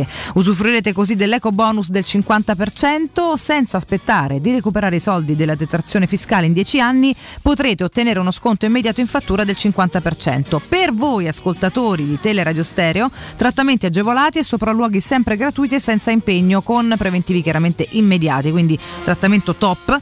Securmetra in via Tripoli 120, è lì che la trovate, tutte le info sul sito securmetra.it o al numero verde 800 001 622 5. Securmetra, una finestra su Roma. Uno va dal mago indovino, bussa. Chi è? Ah, cominciamo bene. Buongiorno, un tricheco sternudisce e muore. Cosa disse la supposta D'Urrazzo? Beato te che va in cielo. E dai. Dottore, mi tirano i muscoli e tu ritiraglieli. Non si può avere questa platea, ma andate fieri di questo ascolto. Io no. Mirko, ma è inutile che tu cazzi gli ascoltatori e poi mandi tutte queste barzellette in diretta, queste barzellette insentibili. Scusami, Mirko. Terribili. Allora la colpa è tua che alimenti questo trend devastante, sì, caspita.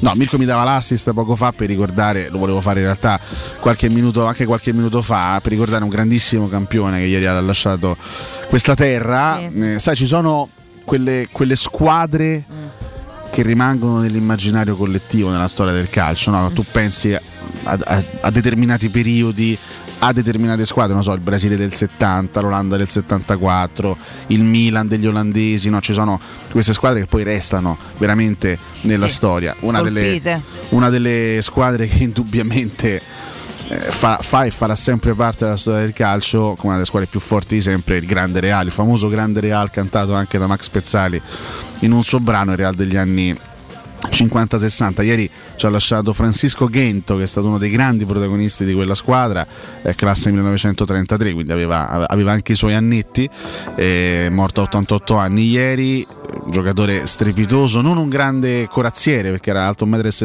m per 65 kg, ma un giocatore di una qualità, di una tecnica strepitosa, 428 presenze nella Liga con Real Madrid, 126 gol, ma soprattutto dei numeri impressionanti, dei record straordinari.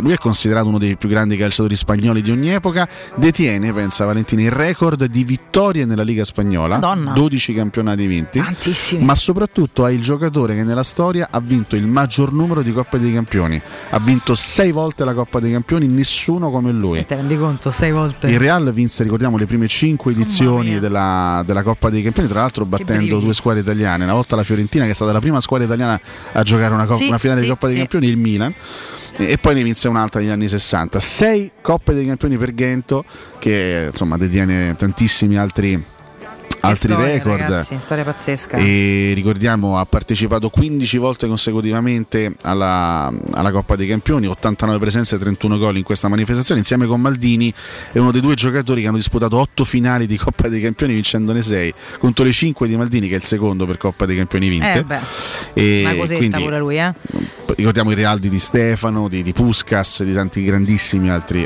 giocatori. Ghento veramente un pezzo di storia del calcio, un po' datato se vogliamo, però era giusto ricordarlo. Scomparso ieri. Pezzo di storia dell'eccellenza, ragazzi, totale, assolutamente grande, un ricordo dovuto e doveroso. La Fiorentina, che mi diceva Mirko, è stata non solo la prima a disputare una finale di Champions, ma anche la prima a vincere una Coppa Europea italiana. Che fu la Coppa delle Coppe? Yes. Sì. Quindi complimenti. Ma credo sta Fiorentina. E beh, e calla, scusate, ma che è? Tra lacrime e puzze, che è l'emozione che ogni tanto gioca brutti scherzi, fa paura, eh? Avete ricordato la finale di Coppa dei Campioni, persa con Real Madrid? Io avevo già 62 anni, ma dai, negli 50 io seguivo la Coppa delle Coppe, non riesco più a contenere l'emozione. Se siamo accorti, sì, pure di questo purtroppo, ma va bene, arrivederci. Vada tranquillamente a piangere, per favore. A chi? Ma perché implora ogni volta? Ma chi c'era? No, Piero dorme. Si è licenziato, forse sta con lei. Guarda, non c'è più. No, non c'è più Piero. Lasciamo perdere. Molto bene, possiamo tornare da noi. Tanti tifosi romanisti, ricordando Roma-Liverpool, hanno delle reazioni giustamente a protesta emotiva molto forte. Sì, comunque anche il direttore, che ricordiamo già seguiva gli eventi calcistici per motivi professionali, anche il direttore ha i suoi momenti di commozione. Ci mancherebbe, che sono poco belli, ecco. Non vabbè, è... lascia stare. Giustificati, ma poco belli. Passiamo da Ghento a un'altra. Llorente, pronipote del grande Ghento. Passiamo da Ghento a un'altra leggenda del mondo del calcio, Marco Giampaolo, firma stamattina il contratto con la Sampdoria.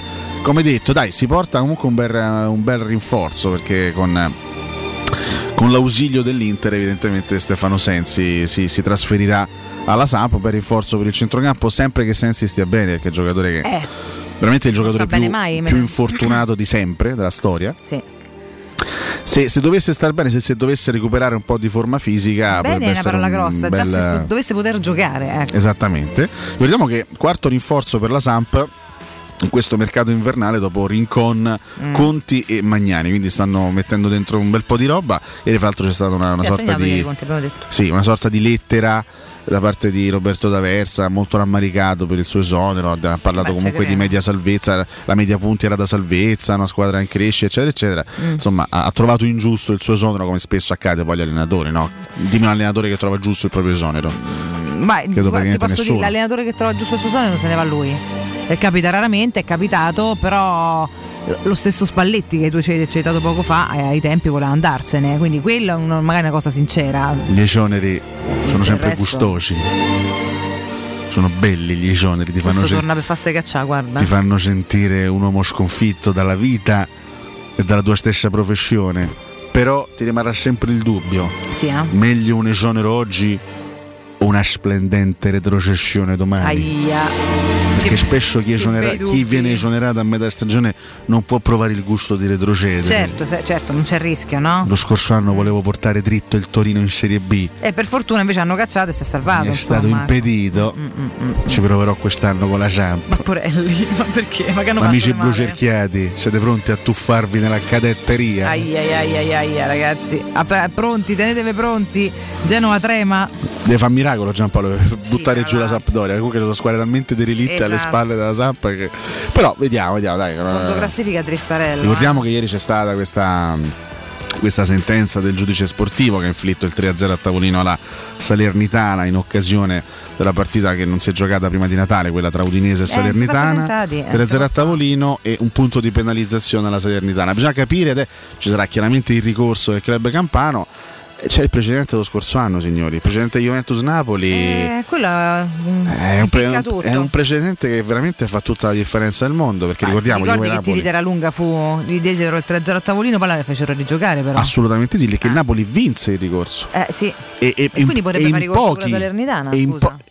La Salernitana farà sicuramente c'è il precedente, tra l'altro, e ci sono anche a questo punto credo buonissime chance lo possa vincere se andiamo a vedere il precedente dello scorso anno. Juve-Napoli sembrava che non potesse vincere il ricorso in Napoli lo scorso anno, lunga, però alla fine ce l'ha fatta su una base, poi sulla base di quello che era il regolamento. Invece vinse il ricorso, la partita poi si rigiocò ovviamente e la Juventus la vinse. Quindi ti chiedo, Alessio, una domanda da $1 milione, con un precedente così, cosa ti porta a dare in 3-0 al tavolino Salernitana? La presunzione che non ci abbia voglia di fare ricorso perché è più piccolina del Napoli? No, semplicemente perché il giudice sportivo è un notaio che applica un regolamento del momento. E quindi se capita altre 50 volte, lui altre 50 volte si fa fare ricorso e poi lo fa vincere, perché de base dovrebbero vincere. Teoricamente è un discorso di prassi, cioè il giudice sportivo deve fare quella cosa lì. Poi dopo il ricorso è tutta un'altra storia, quindi sono vicende anche dal punto di vista. Allora faccio un'altra domanda a te e chiaramente alla regia, che nel frattempo, anche se non ci sentono da casa, mi risponde e va sul tuo ragionamento, che è giusto. Io faccio avvocato del diavolo, no? Così cerchiamo tutti quanti di capire, facciamo un ragionamento a voce alta. Se ci sono delle regole che il giudice sportivo in quanto notaio deve applicare, ma ogni volta si fa ricorso e si vince, magari le regole sono sbagliate, sarebbero da rivedere? Mi domando, c'è grande confusione dal punto di vista regolamentare, per dire. Quindi nel tempo libero, non dico il signor notaio che magari avrà da fare, ma un pool di esperti, che immagino non sia da solo un uomo solo al comando, cioè quella che è la giurisdizione sportiva, si può un po' rivedere e correggere quando un caso, perché dici non tutto capita quindi uno non se ne accorge, quando un caso diventa frequente, e in questo ultimo già in un anno due casi così vuol dire che è frequente, sarà la pandemia, sarà il momento storico, quello che vi pare, ma se un caso già si ripete due volte in neanche 12 mesi, forse è il caso di rivederla sta regola, se poi non funziona. Infatti sono state dimentichi una cosa, siamo in Italia.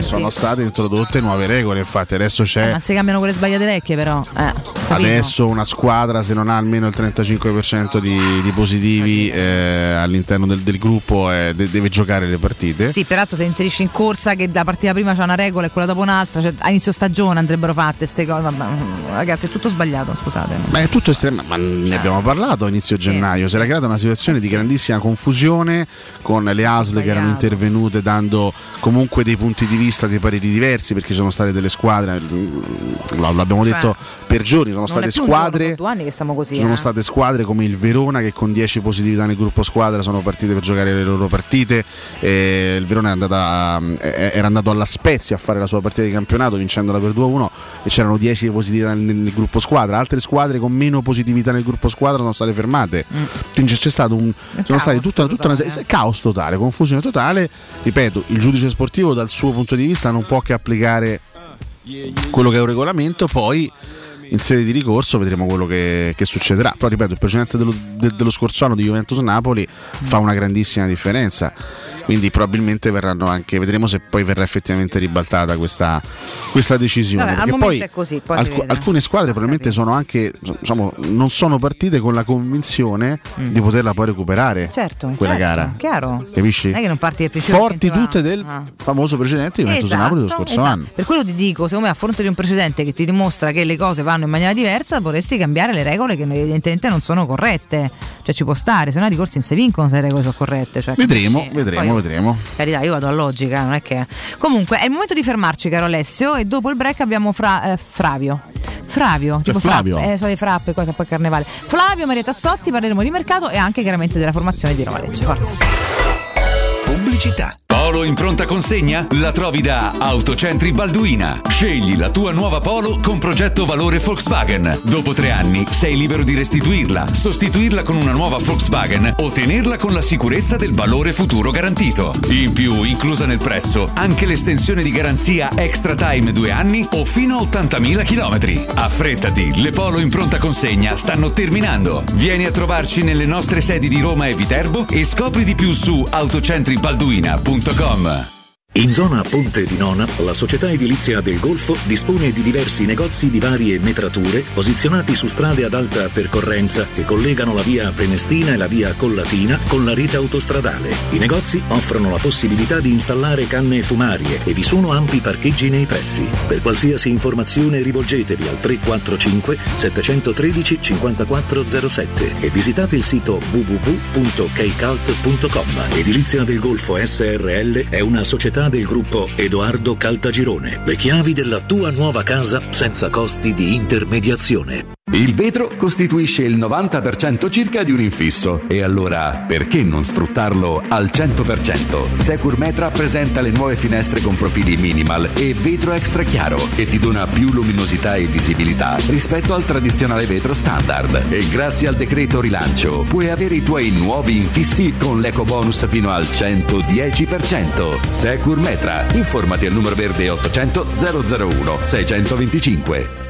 Avete problemi di denti? Avete urgenze, dolori o problemi di estetica? We Dental Care, le vostre cliniche odontoiatriche di riferimento. Dentascan e ortopanoramica in sede. Terapie indolori. I nostri specialisti sono in prima linea per risolvere ogni vostro problema in un ambiente professionale, accogliente e sicuro. We Dental Care, in via Ostiense 4, zona Piramide, e in via degli Ammiragli 5, zona Cipro. Info e prenotazioni all'800 56 1006 o su WeDentalCare.it.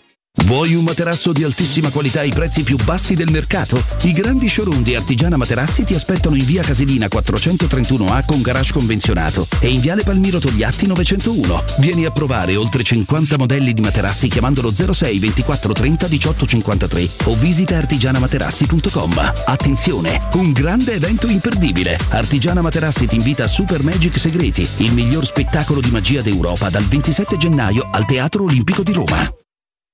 Edgar Trasporti, trasporti internazionali, spedizioni via mare, via aerea, via terra, pratiche doganali, import-export, magazzino doganale, deposito IVA. Edgar Trasporti è il tuo partner strategico perché ti accompagna e ti supporta in tutto il processo di spedizione. Edgar Trasporti si trova a Commerce City, dietro la nuova Fiera di Roma. Telefono 06 65 00 42 25. edgartrasporti.com.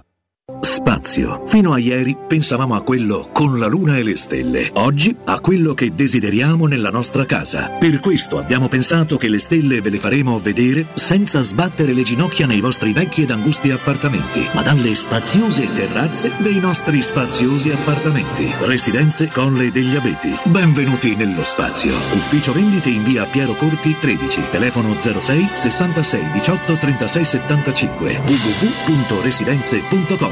Gruppo Edoardo Caltagirone ha costruito Residenze, vende.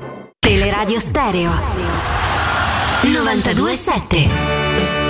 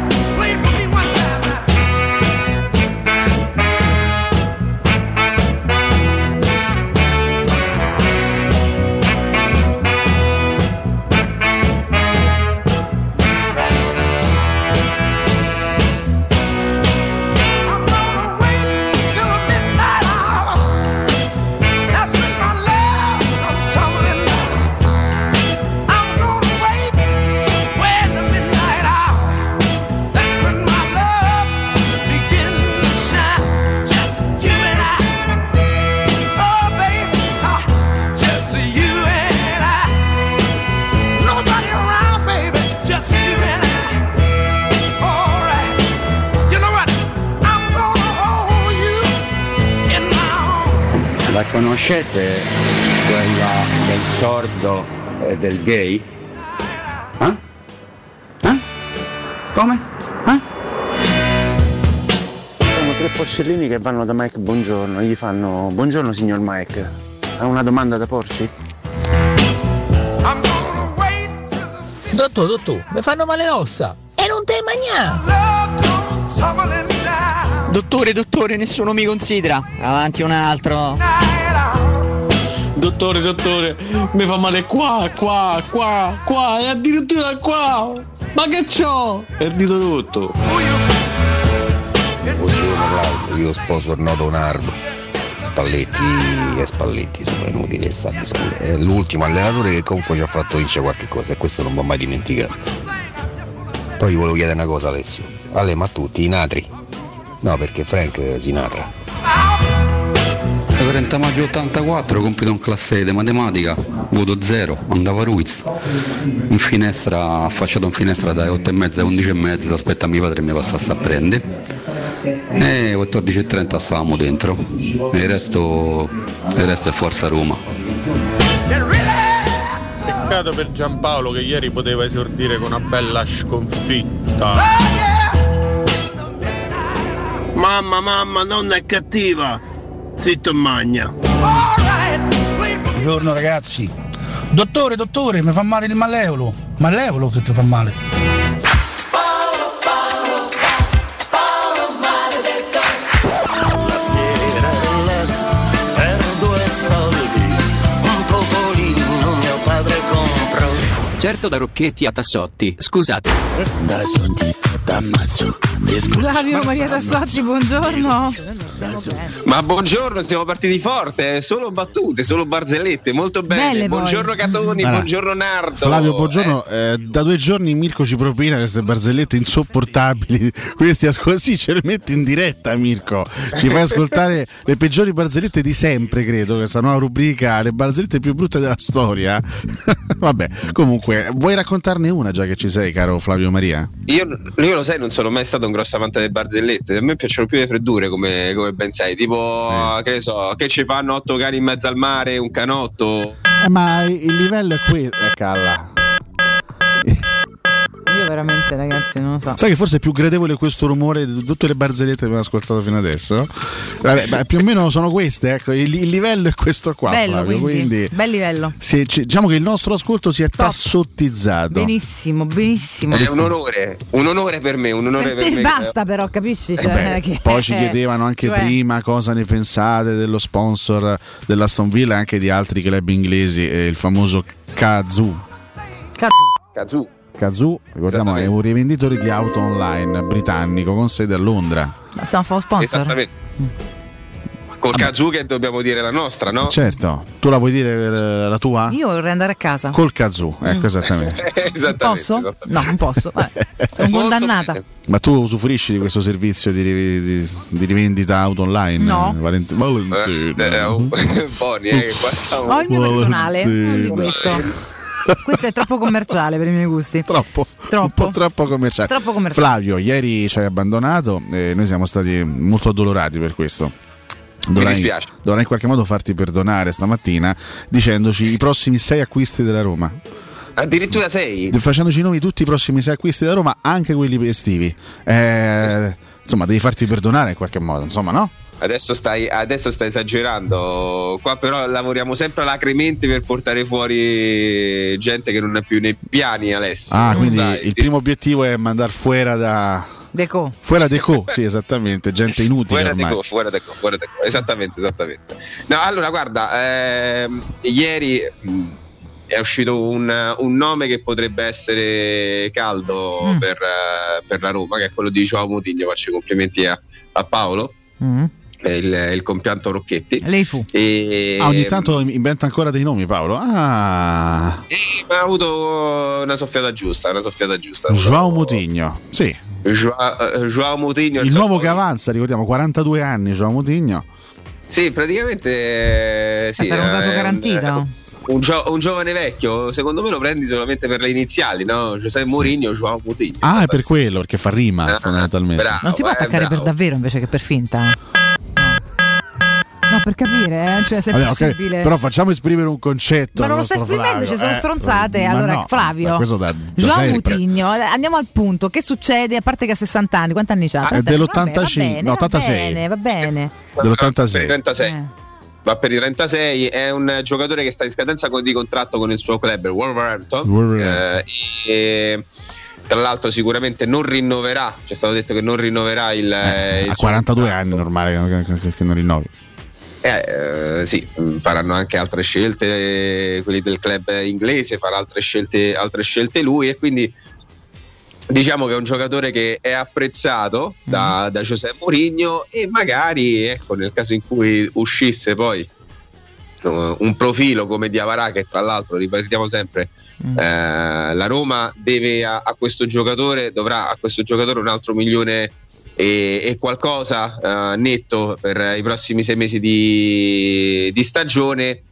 Capite bene che andresti a fare un piccolo grande risparmio. A quel punto magari potresti pensare a rafforzare ulteriormente l'organico a centrocampo, anche se comunque bisogna sempre andare a capire poi come si evolve anche la situazione dietro avanti, capire poi quelle che sono poi quelle situazioni che vanno in qualche modo poi sviluppate poi nell'ambito. Ma comunque ragazzi, 6 mesi di una persona esperta sono tanta roba, possono essere utili, ma dopo si vede, cioè voglio dire, intanto abbiamo quelli giovani a zero che non fanno presenze, perché Lorenzo giustamente, cioè Moutinho è giocatore, appunto dico, prima i giocatori fatti e finiti, poi si vede quanto sta, che me ne frega se stanno qua 2 mesi, certo, o 3 anni. L'avrei preso 10 anni fa io Moutinho, vabbè, no, ma preso, se per 6 mesi può essere utile, bene, poi si vedrà, cioè. No, più che altro mi faccio questa domanda, perché che la Roma stia adocchiando altri centrocampisti mi sembra cosa nota, no? Mourinho gradirebbe l'intervento, diciamo, anche per un altro centrocampista, sì, oltre a Sergio Oliveira che è già arrivato,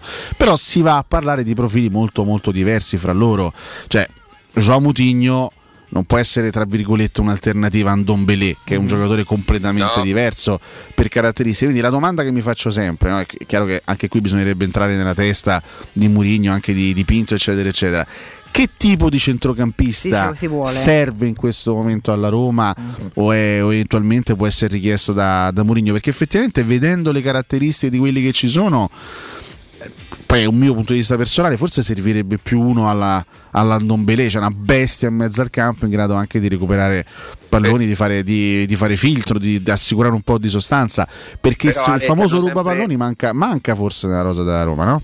Però ti hanno sempre detto che il mercato è dinamico, quindi a seconda delle varie situazioni che poi si possono aprire all'interno del mercato, puoi andare a fare la trattativa col giocatore X.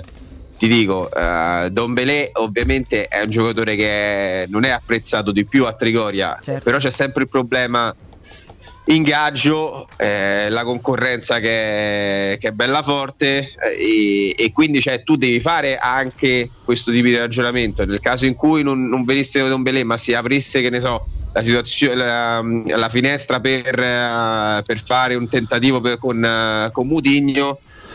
Non hanno le stesse caratteristiche, sono 2 giocatori diversi ed è diverso rispetto anche a Camarà, però è comunque un giocatore di costruzione forte che ti porta esperienza e che ti fa alzare il livello sia di esperienza ma anche di qualità del tuo centrocampo, perché alla fine poi la Roma cerca quello, cerca giocatori esperti e forti. Estremizzando un po' il concetto, qui comunque parliamo di giocatori che giocano quantomeno nello stesso ruolo, però mi ricorda un po' la vicenda del 2018 quando saltò l'acquisto di Malcolm, esterno offensivo, e Monchi decise di spendere poi i soldi non spesi per Malcolm e Penzonzi, cioè 2 giocatori che non c'entravano niente l'uno con l'altro. Cioè, per carità, è vero che il mercato poi vive anche di occasioni, di situazioni che si creano da un giorno all'altro, quindi si può anche magari cambiare obiettivo da un momento all'altro, però io sono sempre dell'idea che il mercato sia fatto anche di esigenze, cioè che te serve, cioè alla Roma in questo momento che cosa le serve a centrocampo? Una volta preso Sergio Oliveira, perché ci ha detto Mourinho non è un regista puro Sergio Oliveira, quindi probabilmente la figura del playmaker classico ti può ancora servire, e João Moutinho mi sembra molto vicino a questo tipo di figura, però Mourinho è anche quello che voleva Ciaga, perché univa le 2 caratteristiche, cioè era un giocatore in grado di fare costruzione in mezzo al campo ma anche di avere quel fisico necessario per assicurarti sostanza e interdizione, quel tipo di calciatore, ripeto, quello di interdizione che forse in questo momento ti manca. Però veramente passare da Ndombele a Moutinho è come passare, non lo so, da Pizarro a Pogba, per dire, no? Cioè, giocatori completamente diversi, capito? Per caratteristiche, parlo di caratteristiche, non di valori assoluti, evidentemente. Però, per carità, aggiungiamo questo nome alla lista, il nome dell'esperto Moutinho, che recentemente ha deciso anche con un gol la sfida fra Manchester United e Wolverhampton 0-1, no? Qualche settimana fa. È stato proprio un suo gol a decidere quella partita. Vabbè, ma comunque è un giocatore che ha anche il tiro dalla distanza, quindi tecnicamente è bravo. Il giocatore ha una carriera alle spalle anche importante, ha vinto l'Europeo col Portogallo, un giocatore che ha sempre giocato ad alti livelli, tecnicamente fortissimo, grande esperienza, gran personalità. Moutinho non si può discutere, certo, farà 36 anni a settembre prossimo, non è che sia proprio di primissimo pelo, eh. Ale, passiamo dalla colonia spagnola a una colonia anglo-portoghese. Sì, assolutamente sì. Una Roma che si sta portoghesizzando per colpa di Tassotti, evidentemente, che ha avallato. Certo, colpa di Tassotti, non c'è. Questo non v'è dubbio proprio, ragazzi. Ma sì, sempre per quanto riguarda l'Inghilterra, da ieri è fatto ufficiale il passaggio di Olsen, diciamo, dallo Sheffield United all'Aston Villa via Roma, evidentemente. Situazione che si è conclusa con un prestito, con opzione di acquisto a titolo definitivo. Storia molto strana quella di Robin Olsen, che è continua a essere titolarissimo della sua nazionale, ma che da anni continua a fare la riserva nei club, perché ha fatto la riserva dappertutto. Mi domando a questo punto, perché siccome mi faccio queste domande cretine, ma visto non che era buono per fare il secondo da noi, visto che ha fatto la riserva dappertutto, ha fatto la riserva al Cagliari, all'Everton, allo Sheffield, probabilmente farà la riserva anche all'Aston Villa, perché lì c'è Emiliano Martinez che è il titolare, ma non poteva fare riserva a Rui Patricio della Roma, scusate, visto che tanto deve fare il secondo e fa il secondo dappertutto. Vabbè, faccio questa domanda. Credo che non ci sia voglia da parte sua di rimanere alla Roma. Capito, sei sotto contratto con la Roma. Se io ti dico rimani qua a fare il secondo a Rui Patrizio, rimani qua a fare il secondo a Rui Patrizio a Lullacchiuni. No, ho capito. Sono d'accordo con te, però magari nella sua testa quell'anno vissuto in quelle condizioni con nel 2018-2019, dove lui parte titolare, non fa una bella stagione, anzi perde il posto, no? Perde il posto, poi appannaggio a favore di Mirante. Credo che per lui sia stata una bella macchia, quindi tornare dove, proprio nel club dove ha perso il posto, e magari fare il secondo da un'altra parte con altri stimoli. No, ma detto, comunque vai a fare il secondo in un club che è in ascesa nel campionato più importante al mondo. Sì, sì, per carità, va detto ad onor del vero che lui in Championship con lo Sheffield United era partito titolare all'inizio di questa stagione, poi si è infortunato. Eppure lì poi si è sempre fortunato, non è più riuscito a riavere poi la titolarità, tant'è infatti poi lui là decide di andare via. No, ripeto, la cosa che mi stupisce, siccome noi dobbiamo analizzare tutte quelle che sono le mancanze strutturali della Roma, ovviamente ci sono quelle prioritarie, però una delle mancanze di questa rosa è sicuramente un secondo portiere affidabile, che purtroppo Fusato, neanche per sue colpe, aggiungo io, perché il ragazzo non ha mai giocato, non si è mai formato, quindi non è mai diventato fondamentalmente portiere al 100%. Fusato è uno che avrebbe bisogno di giocare 40 partite in una squadra per formarsi e per diventare portiere a tutti gli effetti. Visto che una delle nostre mancanze è proprio quella di un secondo portiere esperto e affidabile, hai Olsen sotto contratto e non lo vai a reinserire in rosa. È una domanda che mi faccio, capisci? Sì, ma è un'osservazione, una riflessione che secondo me è giusta e ci può stare benissimo. Però ripeto, se quello se il giocatore non ci vuole stare qui, e magari non è neanche preso in considerazione troppo dall'allenatore, ci può fare ben poco. E poi comunque hai l'opportunità di monetizzare, perché nel caso in cui poi la Villa si convincesse a riscattarlo, ti darebbe sui 3,5 milioni, che non sono pochi per un giocatore che ultimamente sta facendo soltanto il secondo da tutte le parti. Giustissima osservazione. Pure la Guardiola di Teleradio Stereo potrebbe far secondo in questo momento Olsen, che era proprio per contratto. La Guardiola di Teleradio Stereo. Vabbè. Sempre dall'Inghilterra, insomma, sono trapelate negli ultimi giorni queste notizie circa l'interessamento dell'Everton proprio per José Mourinho, un forte pressing. Vecchia roba, cioè è da parecchio che gira questa indiscrezione. Ti dico, girava già da novembre. Ma adesso hanno cacciato Benitez, quindi hanno veramente l'esigenza di prendere l'allenatore. Sì, questo è vero, però è anche vero che Mourinho non è l'unico, non era l'unico candidato. Credo che lì si potrebbe addirittura potrebbero riandare a fare un altro tentativo per Martinez. E, però certo, Mourinho, partiamo sempre dal presupposto, Mourinho vuoi o non vuoi è uno degli allenatori più importanti della storia del calcio e tuttora ha un grandissimo appeal in qualsiasi tipo di club, c'è poco da fare, gli era andato sotto il Real Madrid prima che riprendesse Ancelotti, adesso l'Everton, quindi stiamo parlando di un allenatore immenso, perché Mourinho è quello, Mourinho è quello lì, è quell'allenatore lì. Però certo, da parte dell'Everton si sta pensando a Mourinho ormai da almeno un paio di mesi. Però io ho parlato con qualcuno vicino a Mourinho a novembre e lì mi era stato detto guarda che no, perché l'idea di fondo è di continuare e di chiudere poi l'esperienza con la Roma. Poi certo le cose cambiano, possono mutare anche molto in fretta, però sarei molto molto sorpreso se Mourinho lasciasse la Roma adesso. No, questo non lo vogliamo neanche immaginare. La sostanza della cosa, diciamo, la notizia è che l'Everton comunque ci abbia provato anche insistentemente nell'ultima settimana, però assolutamente da quello che ci ha sempre detto, da quello che ha sempre ribadito, aggiungo anche dei momenti più difficili di questa stagione, Mourinho non ha alcuna intenzione di mollare questo progetto, ha sempre detto voglio stare qua fino all'ultimo giorno dei miei 3 anni di contratto, perché evidentemente dentro di sé vuole vincere questa sfida e credo che da parte sua sia assolutamente legittimo. Lui viene da alcune esperienze negative, soprattutto quella al Tottenham. Mourinho si sta giocando tanto della sua reputazione in questo percorso triennale con la Roma, cioè per lui arrivare in questa piazza e riportare la Roma ad alti livelli sarebbe davvero una sorta, no, quasi ricrearsi una seconda giovinezza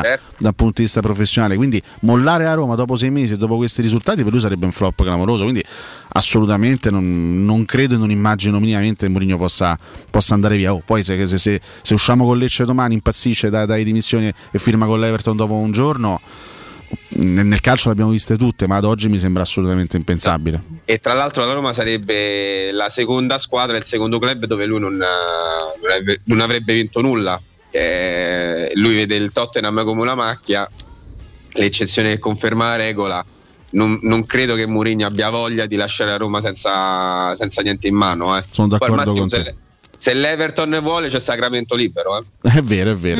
Ma non sono maturi i tempi, per una separazione anticipata tra Mourinho e la Roma. Mi sembra che non sia assolutamente il momento giusto per parlarne. C'è un ricordo, caro Flavio, e poi torniamo da te. Sì, vi interrompo qualche istante per ricordare ai nostri ascoltatori la UM24, società solida ed innovativa che si occupa di investimenti immobiliari riguardo l'acquisto diretto di case, appartamenti ed immobili senza richieste di mutuo. UM24 vi dà la possibilità di ricevere in anticipo le spese previste per la regolarizzazione dell'immobile da vendere, come la presentazione del progetto agibilità, le ipoteche, rate condominiali arretrate e dichiarazioni di successione. Se volete vendere casa bene ed in fretta, UM24 è la soluzione perfetta. UM24 la trovate in Viale Carnaro 35, il telefono è lo 06 87 18 12 12, il sito um24.it. Ciao ragazzi, buongiorno, è Marco da Londra.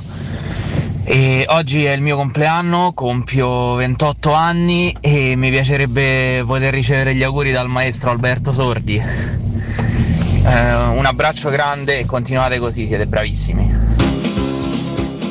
Happy, happy, happy, happy birthday, birthday. Happy, happy, happy, happy birthday, birthday. Happy, happy birthday. Happy birthday to you, to me. Auguri. C'è il maestro per fare gli auguri a questo ragazzo. Che dice? Ma come che dice? Il maestro. Io stavano riposando. Ma lei sta sempre a dormire, però che pizza. Era in corso una bioccano, perché ascoltavano le parole di Flavio Tassotti e mi abbioccavano. Vabbè, adesso neanche a trattarlo così male. Flavio diceva cose interessanti. Ma io stavo ascoltando questi interessanti approfondimenti. Sì. sul mercato da parte di Tassotti e si è bioccato. Infatti volevo chiedere a Tassotti a quanto le mettevano oggi le ova al chilo. Ok. Ma non si occupa dei mercati. 0,99 però in offerta, 0,99 in offerta. Gabbia. Niente, allevati in gabbia però. Non gliela posso fare. Non ci piace. Salvatore ha un budget di 1,30 euro. E che ci va a comprare? È poco. Ma la pena il caffè ci si prende. No. Che si può prendere? Ma io volevo fare questi auguri a questo Marco che ci scrive dalla piccola Londra. Da piccola Londra? Sì. A via Flaminia, esattamente. Va bene. E da quelle parti stanno? Sì, più o meno. A Londra. Infatti guida a sinistra. Bonovover mi dice che sta proprio a Londra, in Inghilterra. 28 ne fa. Tanti auguri per questi 28 anni, ma io, caro amico Marco da Londra, stavano riposando, per cui la prossima volta non rompono i coglioni, quindi per cui arrivederci. Benissimo. Va bene, tanti auguri tesoro caro. Questo è l'augurio del maestro. Che bello, che gioia. Mi associo agli auguri per Marco da Londra. Assolutamente. Non dalla piccola Londra, ma che di 28 ce n'è uno, ricordiamolo sempre. Senti, ma non c'è nessuno. Vuoi fare una previsione su quello che sarà il percorso di Giampaolo alla Sampa? Che ti aspetti ma parliamo di Roma Lecce, la previsione di Giampaolo. Dai. No, vabbè. Che ti aspetti dal maestro? Alla Sampa diciamo che ha fatto mediamente bene. Sì, con un'altra squadra. Sì, hai capito? Decimo posto esaltato da tutti i...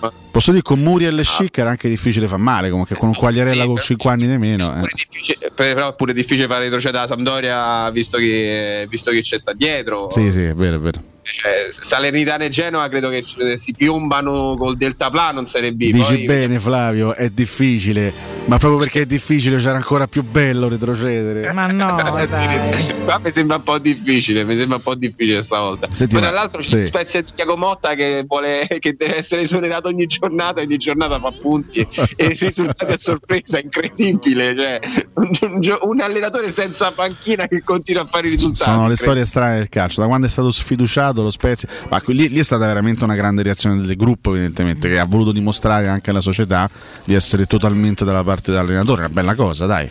Vabbè, ragazzi, sta facendo quello è forse il miracolo sportivo di questa Serie A al momento, lo Spezia. Al momento sì. Senti Flavio, tornando alle nostre cose, vorrei analizzare con te anche la possibile formazione di domani, ma prima abbiamo un minuto e mezzo. So quante cose vuoi fare tu? No, velocemente, proprio prima Tarbove. No, al volo, visto che ieri parlavamo delle dichiarazioni di Sabatini in conferenza stampa come nuovo direttore sportivo della Salernitana, lui ha fatto il nome di Fazio e io mi sono, diciamo, ho azzardato questa considerazione. Se c'è un dirigente che può veramente provare a convincere Fazio a tornare a giocare a calcio, è colui che l'ha portato alla Roma qualche anno fa.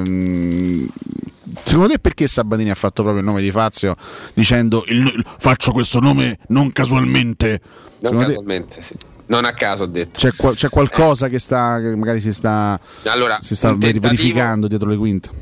Allora, un tentativo è stato fatto, però credo che sia sempre molto molto complicato, molto molto difficile che Fazio possa decidere di andare a Salerno, oltre perché c'è una causa in corso con la Roma e poi proprio perché lui non vuole lasciare i soldi sul tavolo rinunciando al suo compenso con la Roma. Lì si è messo di traverso, ma lui non so per quale motivo. Sì. Però lui si è messo di traverso. Mi è stato raccontato che si è messo di traverso per qualche altra situazione, ma non so per quale motivo. Sinceramente non capisco anche questo ostracismo da parte di Fazio. Occupa spazio se si mette di traverso Fazio, perché è bello alto. 93, sì, tra l'altro sì. Tra l'altro sempre in chiave salernitana era stato accostato alla Salernitana anche Santon. Poi mi fa ridere la cosa. Lui, Sabatini, aveva detto vado a cercare 4-5 uomini in grado di fare la guerra, no? Santone e Fazio. Santone e Fazio sono in grado di fare la guerra in questo momento, visto che in altri tempi Fazio sì, adesso non lo so. Però non giocano da quando Vitico asciava ancora, quindi bisogna pure fare questi tipi di... Che esempio è questo? Fazio rimotivato? Forse sì. No, veramente, ragazzi. Guarda, Fazio rimotivato, forse uno anche da battaglia. Sì, come temperamento, quantomeno. Santon non ha mai fatto le battaglie. Proprio guarda, no. Proprio no. Ripeto, non giocherà un anno Fazio, ragazzi. Sì, ho capito, sì, però non è che in Abbe s'allena, cioè, quanto a carattere ci sta. Comunque devi giocare a Salernitana, no, con Real Madrid, cioè, secondo me ci può, sì, ci sì, può fare. Cioè, è un ragazzo integro, è proprio che non gli va più di fa niente, cioè, però se gli trova le motivazioni, lui come Verve ce l'ha, pure un bel carattere. Santon non ce l'ha. Stavi per dire Valerio Verve, vero Flavio? No. Vabbè, sono le 9 comunque, lo salutiamo. Stavi per dire, cioè, vabbè, niente, volevo... ormai mi odia, cioè, c'è questo problema, siamo partiti tranquillamente, adesso mi odia Valentina. No, io ti voglio bene, ma so comunque no. Lo sai che c'è Roma Lecce, c'è domani, la facciamo domani la formazione. Esatto. Ma se passate voi 10 minuti di iniziare a dire stronzate, no, non è vero. Abbiamo fatto invece, scusami. Allora siete prolissi. Chiedo scusa, abbiamo fatto un approfondimento oggi più che mai serio. Sì. Toccando più punti. Esatto. Non mai convinto. Va bene, Flavio, grazie.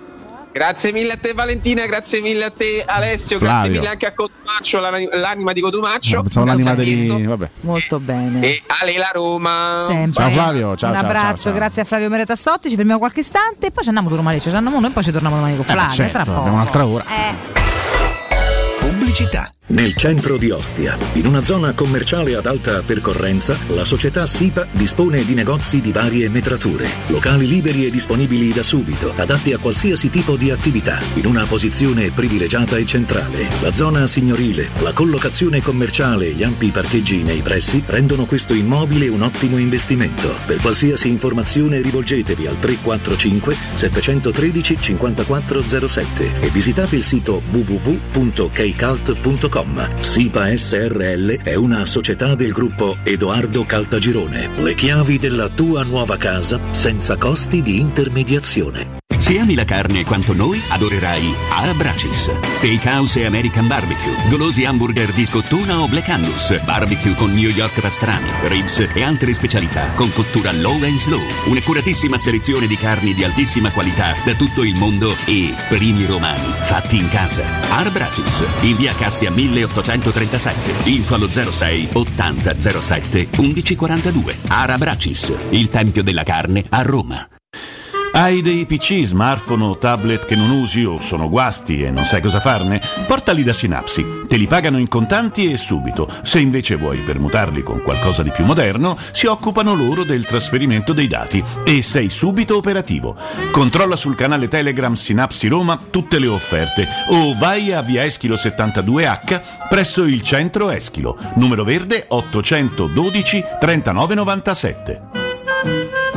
Il sistema costruttivo Brick è utile perché si movimenta facilmente, è utile perché consente i tempi certi di realizzazione, è utile perché si costruisce a secco ed offre le pareti pronte in 8 ore finite e tinteggiate, è utile perché è certificato per sostenere qualsiasi carico con qualsiasi sistema di fissaggio, è utile a tutti perché è un manufatto realizzato con una percentuale di polimeri provenienti da materie plastiche riciclate e quindi è utile all'ambiente. Il sistema costruttivo Brick rispetta i criteri minimi ambientali ed è un prodotto Prefedil. Al Kinsale Irish Pub è arrivata la nuovissima selezione delle birre di Natale, specialità tipiche dalla Danimarca, dal Belgio e dall'Italia, in un viaggio di sapori unici. Ricche di corpo e con un grande gusto, le birre stagionali del Kinsale Irish Pub ti regaleranno un inverno ricco di emozioni. Scoprili anche tu. Ti aspettiamo al Kinsale Irish Pub, a Nettuno. Quando Roma brucia, Nerone placa le sue fiamme. Nerone, l'amaro di Roma, un gran liquore che racchiude in sé millenni di storia,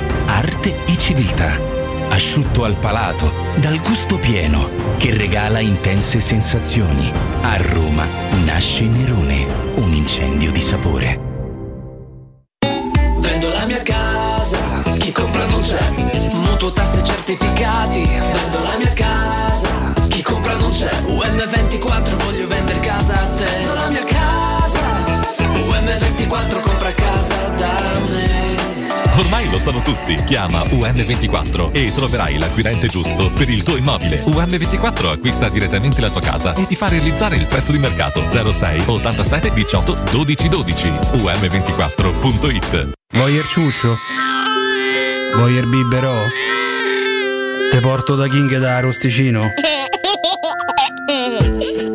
Sud, via Tuscolana 1373, Roma Nord, via Cassia 1569, ad Ardea, via Laurentina, angolo via Strampelli, arrosticinoroma.it. Ardeghinghe da Arrosticino, portasce il pupe un romanzo, non fallo, è criminale. Teleradio Stereo 92.7. Teleradio Stereo 92.7.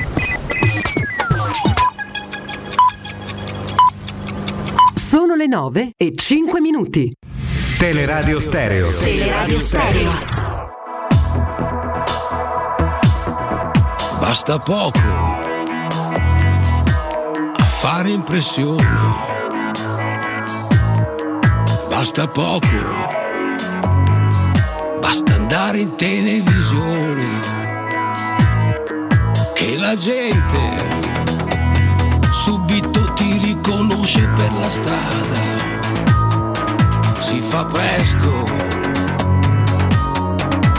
a montarsi la testa, e d'altronde è questa qui la realtà di questa vita, ci si guarda solo fuori, ci si accontenta delle impressioni, ci si fotte allegramente,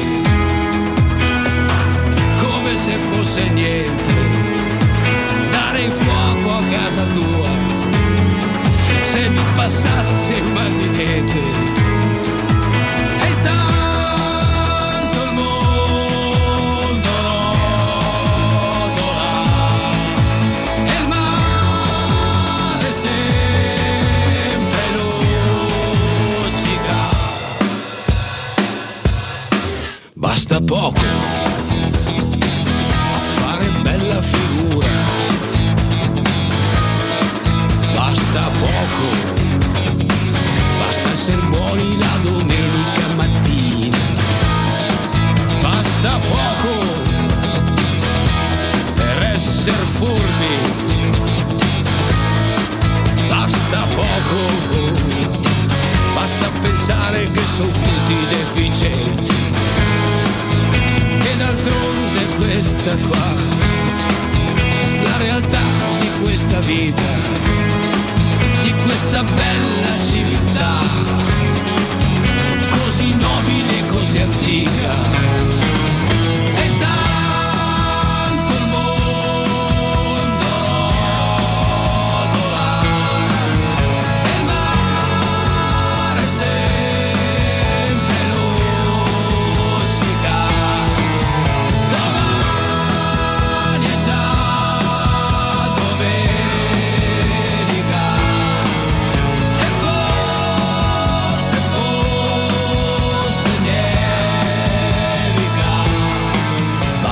In realtà a Roma esiste veramente la piccola Roma, è una strada lunga grosso modo 50 metri, forse anche meno, è una piccola traversa di Viale del Vignola, quartiere Flaminio, c'ha ragione Tassotti. Giuliano, l'intervento di Tassotti è quasi inutile come erano quelli di Rocchetti. Grazie. Basta poco perché ti dia fastidio. Oh, dite a Fazio che se ci vengo io a giocare a Salernitana per metà dello stipendio suo, pure con 120 kg. Tanti auguri amico mio, brutta Bertuccia, buon compleanno, tanti auguri, happy birthday. Tanto vede un uomo nudo nella savana e si chiede ma chissà come farà a bere quello. Ragazzi, più continuate e più sto rivalutando la barzelletta del mille piedi. Buongiorno, volevo segnalare che Cotumaccio ha lasciato la sua pochette nel bagno del terzo piano della villa, se potesse venirla a prendere, grazie. C'è da dire che se mandi un giocatore con un ingaggio importante in prestito, parte dell'ingaggio o tutto l'ingaggio non lo paghi, quindi comunque è una voce a bilancio che viene meno. Purtroppo c'è ovviamente la barzelletta di Civitella, la volete? Però facciamo che non mettiamo mai più barzellette, già abbiamo Tassotti. Io sono ragazzi Valerio, una signora nel parco, arriva una bambina, come ti chiami bella bambina? Viola, come mai? Perché quando ero piccola mi è caduta una viola nella culla e quindi mi hanno chiamato Viola. Arriva una seconda bambina, come ti chiami? Rosa, perché? Perché quando ero piccola mi è caduta una rosa nella culla. E tu bambino come ti chiami? Pino.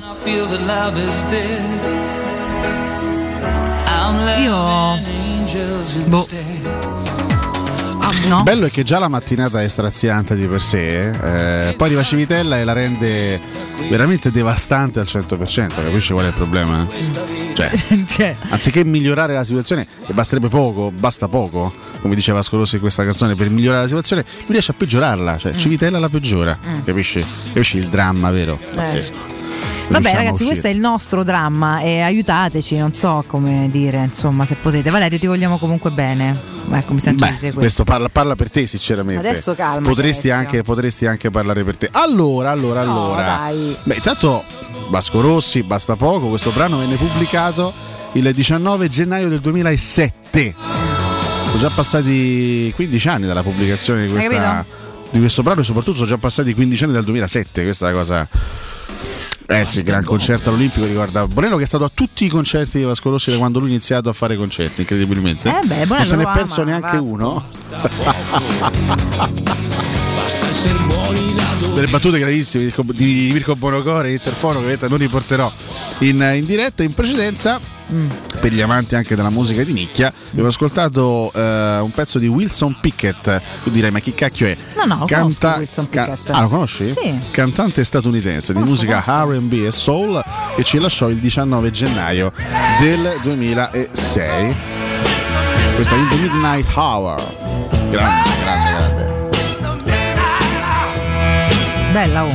Buongiorno Piero, a Piccola Londra, a parte non è una stradina, quello è tutto un condominio, sono case costruite nel 1900 ai inizi, comunque va bene così, non è lì, è tutto il condominio, buscano pure il sacco dei sordi perché tutte le pubblicità le fanno là.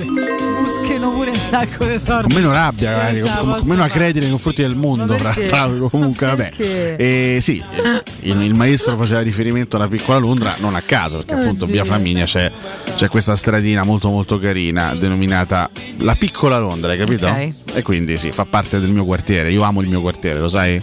Sì, anche perché anche perché non ci abito più da un anno, quindi mi manca. Appartenenza importante. Senso di appartenenza è sempre fondamentale. Ex Alessio. Stai scherzando? Io ogni volta che poi ricapito lì da quelle parti, spesso e volentieri, anche per questioni legate all'amicizia, eccetera, eccetera, quasi la lacrimuccia, perché tutti quanti noi romani siamo anche particolarmente legati al nostro quartiere, al quartiere della nostra infanzia. Sì, no? Ripeto, l'appartenenza per me è una cosa molto importante. Assolutamente sì. Tante altre cose da dire in questa mattinata, chiaramente Roma Lecce alle spalle, sì, alle spalle, è imminente ormai, sarà alle spalle venerdì evidentemente. Ci sono un bel po' di dubbi di formazione in realtà. Snoccioliamoli. Allora, se ti va. Eh sì, per forza. Intanto ci sono chiaramente due giocatori che non hanno giocato domenica, per squalifiche Bagnez e Cristante, che dovrebbero ritrovare il posto da titolare in questa partita, sicuramente anche per un discorso di freschezza, stanno entrambi bene, quindi Mourinho dovrebbe rimetterli in campo. In porta non credo che ci sarà turnover, quindi lui Patrizio, ma qui stiamo sempre parlando di ipotesi, nel senso che nessuno in questo momento è nella testa di Mourinho, è difficile capire che tipo di strategia vorrà adottare per la Coppa Italia, è ipotizzabile che Mourinho voglia giocarsi questa competizione con le forze migliori, quindi senza magari fare delle scelte conservative, perché comunque questa è una competizione in cui Roma deve andare avanti il più possibile. Qui sto leggendo le formazioni probabili che ci dà il sito forzaroma.info, che mette Karsdorp sul versante destro difensivo, con Kumbulla e Bagnez in mezzo e Vigna a sinistra. Diciamo che la presenza di Vigna a sinistra è più o meno obbligata, visto che non hai un'alternativa, soprattutto se giochi a 4 non hai un'alternativa. Maitland Niles può giocare anche a sinistra, ma insomma non è proprio il suo. Spinazzola ancora non c'è, Sharawi non può certo abbassarsi a fare il quarto di sinistra in una difesa a 4, quindi mi sembra abbastanza scontata la presenza dell'uruguaiano. Cristante, Sergio Oliveira in coppia in mezzo al campo, con un turno di riposo per Verdù, che avrebbe dovuto riposare anche nella partita contro il Cagliari, solo che l'infortunio di Pellegrini ha costretto Mourinho a rimetterlo in campo. Carles Perez, Mkhitaryan e il Sharawi a supporto di Eldor Shomurodov, quindi possibile riposo per Zaniolo, possibile riposo anche per Felix Afenaghian e per Tammy Abraham. Per Tammy, sì. Non lo so, tutto è possibile, nel senso, è un'ipotesi di formazione ovviamente che accogliamo, però aspettiamo magari qualche riferimento più certo, qualche riferimento ulteriore, perché là davanti mi sembra un turnover abbastanza sostanzioso questo, soprattutto ecco dalla tre quarti in su. Carles Perez riproposto, Carles Perez veramente di certezze non ne ha mai date, eh? No. Mai, anzi io devo dire mi stupisco che sia ancora presente nella rosa della Roma, però perché immaginavo che potesse essere uno dei giocatori da piazzare in prestito in questo blocco di mercato di gennaio. Ce lo siamo detti tante volte, sì.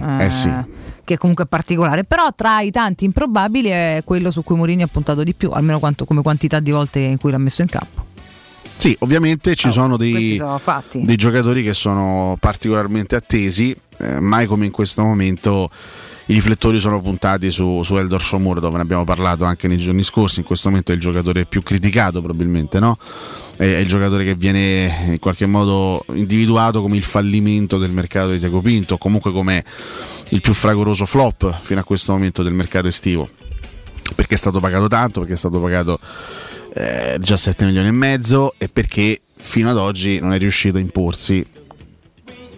È una grande occasione, questa partita sicuramente è una grande occasione per lui. Questa può far bene perché è assoluto protagonista, la deve sfruttare. No? Spesso è stato anche accostato, per quanto poi abbiamo parlato tante volte anche delle sue qualità tattiche, o magari insomma di un assetto tattico che può metterlo maggiormente in luce, per come l'abbiamo visto anche prima che arrivasse alla Roma, magari appoggiato a una prima punta. Detto è che qua però, anche se entra in campo con una prima punta diciamo pura, non è appoggiato alla prima punta, comunque gioca uno schema diverso, quindi magari essere diciamo un po' l'uomo di punta lì davanti può aiutarlo. Vediamo, perché comunque come dici tu è una possibilità e qua bisogna dimostrare in ogni caso quando c'è, no, lo spazio giusto per fare, tanto più che ora ogni partita nasconde le sue insidie. Sì, noi siamo traumatizzati dalla vita, sì, Lecce avrà delle qualità, sì, però Lecce, possiamo dire però cioè poi lascia perdere che se dovesse andare non so come di base possiamo dire che è una partita che si può fare. O dobbiamo avere paura pure di sta cosa, cioè mi sembra assurdo, no? Ma si può fare, come Shomurodov dovrebbe dimostrare di poter far bene, si può fare come si poteva fare Roma Spezia l'anno scorso, come si poteva fare Roma Spezia nel 2015, come si potevano fare 3.000 altre cose che purtroppo la Roma non è riuscita a fare. Arriverà pure il giorno che quello che si può fare riusciamo a farlo, però cioè, oppure deve sempre andare male di base, se no cambiamo sport, facciamo la polisportiva de ruba mazzetti. Io non conto nulla, per fortuna della Roma non conto niente, ma in questo momento, cioè ragionando in ottica Roma-Lecce, a me Empoli-Roma non me ne può fregare nemmeno.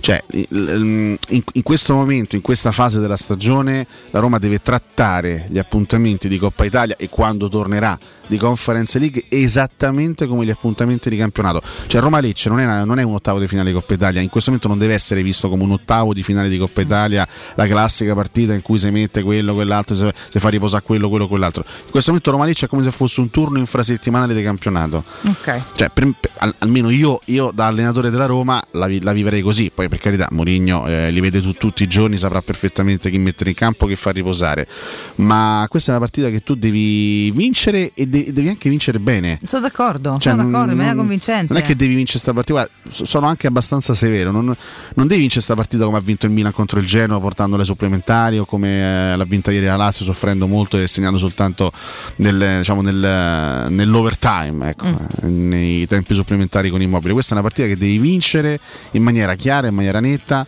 in maniera anche se possibile convincente. Poi magari stai sul 3-0 al 65esimo, inizi a fare un po' di cambi, inizi magari a gestire meglio le risorse, ma questa è una partita che va portata a casa senza neanche far pensare un attimo a Lecce caspita ce la posso fare, senza neanche dare questa minima chance all'avversario, che per carità è una squadra assolutamente rispettabile, bisogna sempre partire dal presupposto che ogni avversario va rispettato, e il Lecce sta facendo bene in Serie B. In questo momento si trova al quinto posto con 34 punti, ma ha una partita in meno, quindi con eventuali 3 punti in più il Lecce sarebbe al secondo posto in classifica, alle spalle del Pisa, a meno uno, sempre che vinca la gara che ha in meno ovviamente. Però è una squadra ben allenata, Baroni è molto bravo, un allenatore che soprattutto in Serie B ha sempre dimostrato di essere un allenatore molto efficace, tra l'altro ex della partita perché lui fu un centrocampista della Roma negli anni 80. Qui leggo la formazione tipo quella che tendenzialmente va in campo con Gabriel, che è un portiere che abbiamo imparato a conoscere anche qualche anno fa quando era in Serie A con il Lecce di Liverani, sì, e faceva una guaglia a partita praticamente con Pedriccione, che ieri si è trasferito al Benevento, stavo leggendo, e dal Pordenone al Benevento, quindi ancora rimedia contratti in Serie B. Bravo Pedriccione. Difesa con Gendrei e Barrega, che sono i due esterni. Barrega te lo ricordi, Barrega, no? Ex Torino, sì, Fiorentina, no? Giocatore che prometteva tanto, era anche andato a giocare all'estero con il Monaco, con il Newcastle, ma poi diciamo che la sua carriera non ha subito una grande evoluzione, anzi. Ricordo pure Lucioni. Sì, quindi Barrega a sinistra con Lucioni Dermaco, che per la Serie B è una buonissima coppia.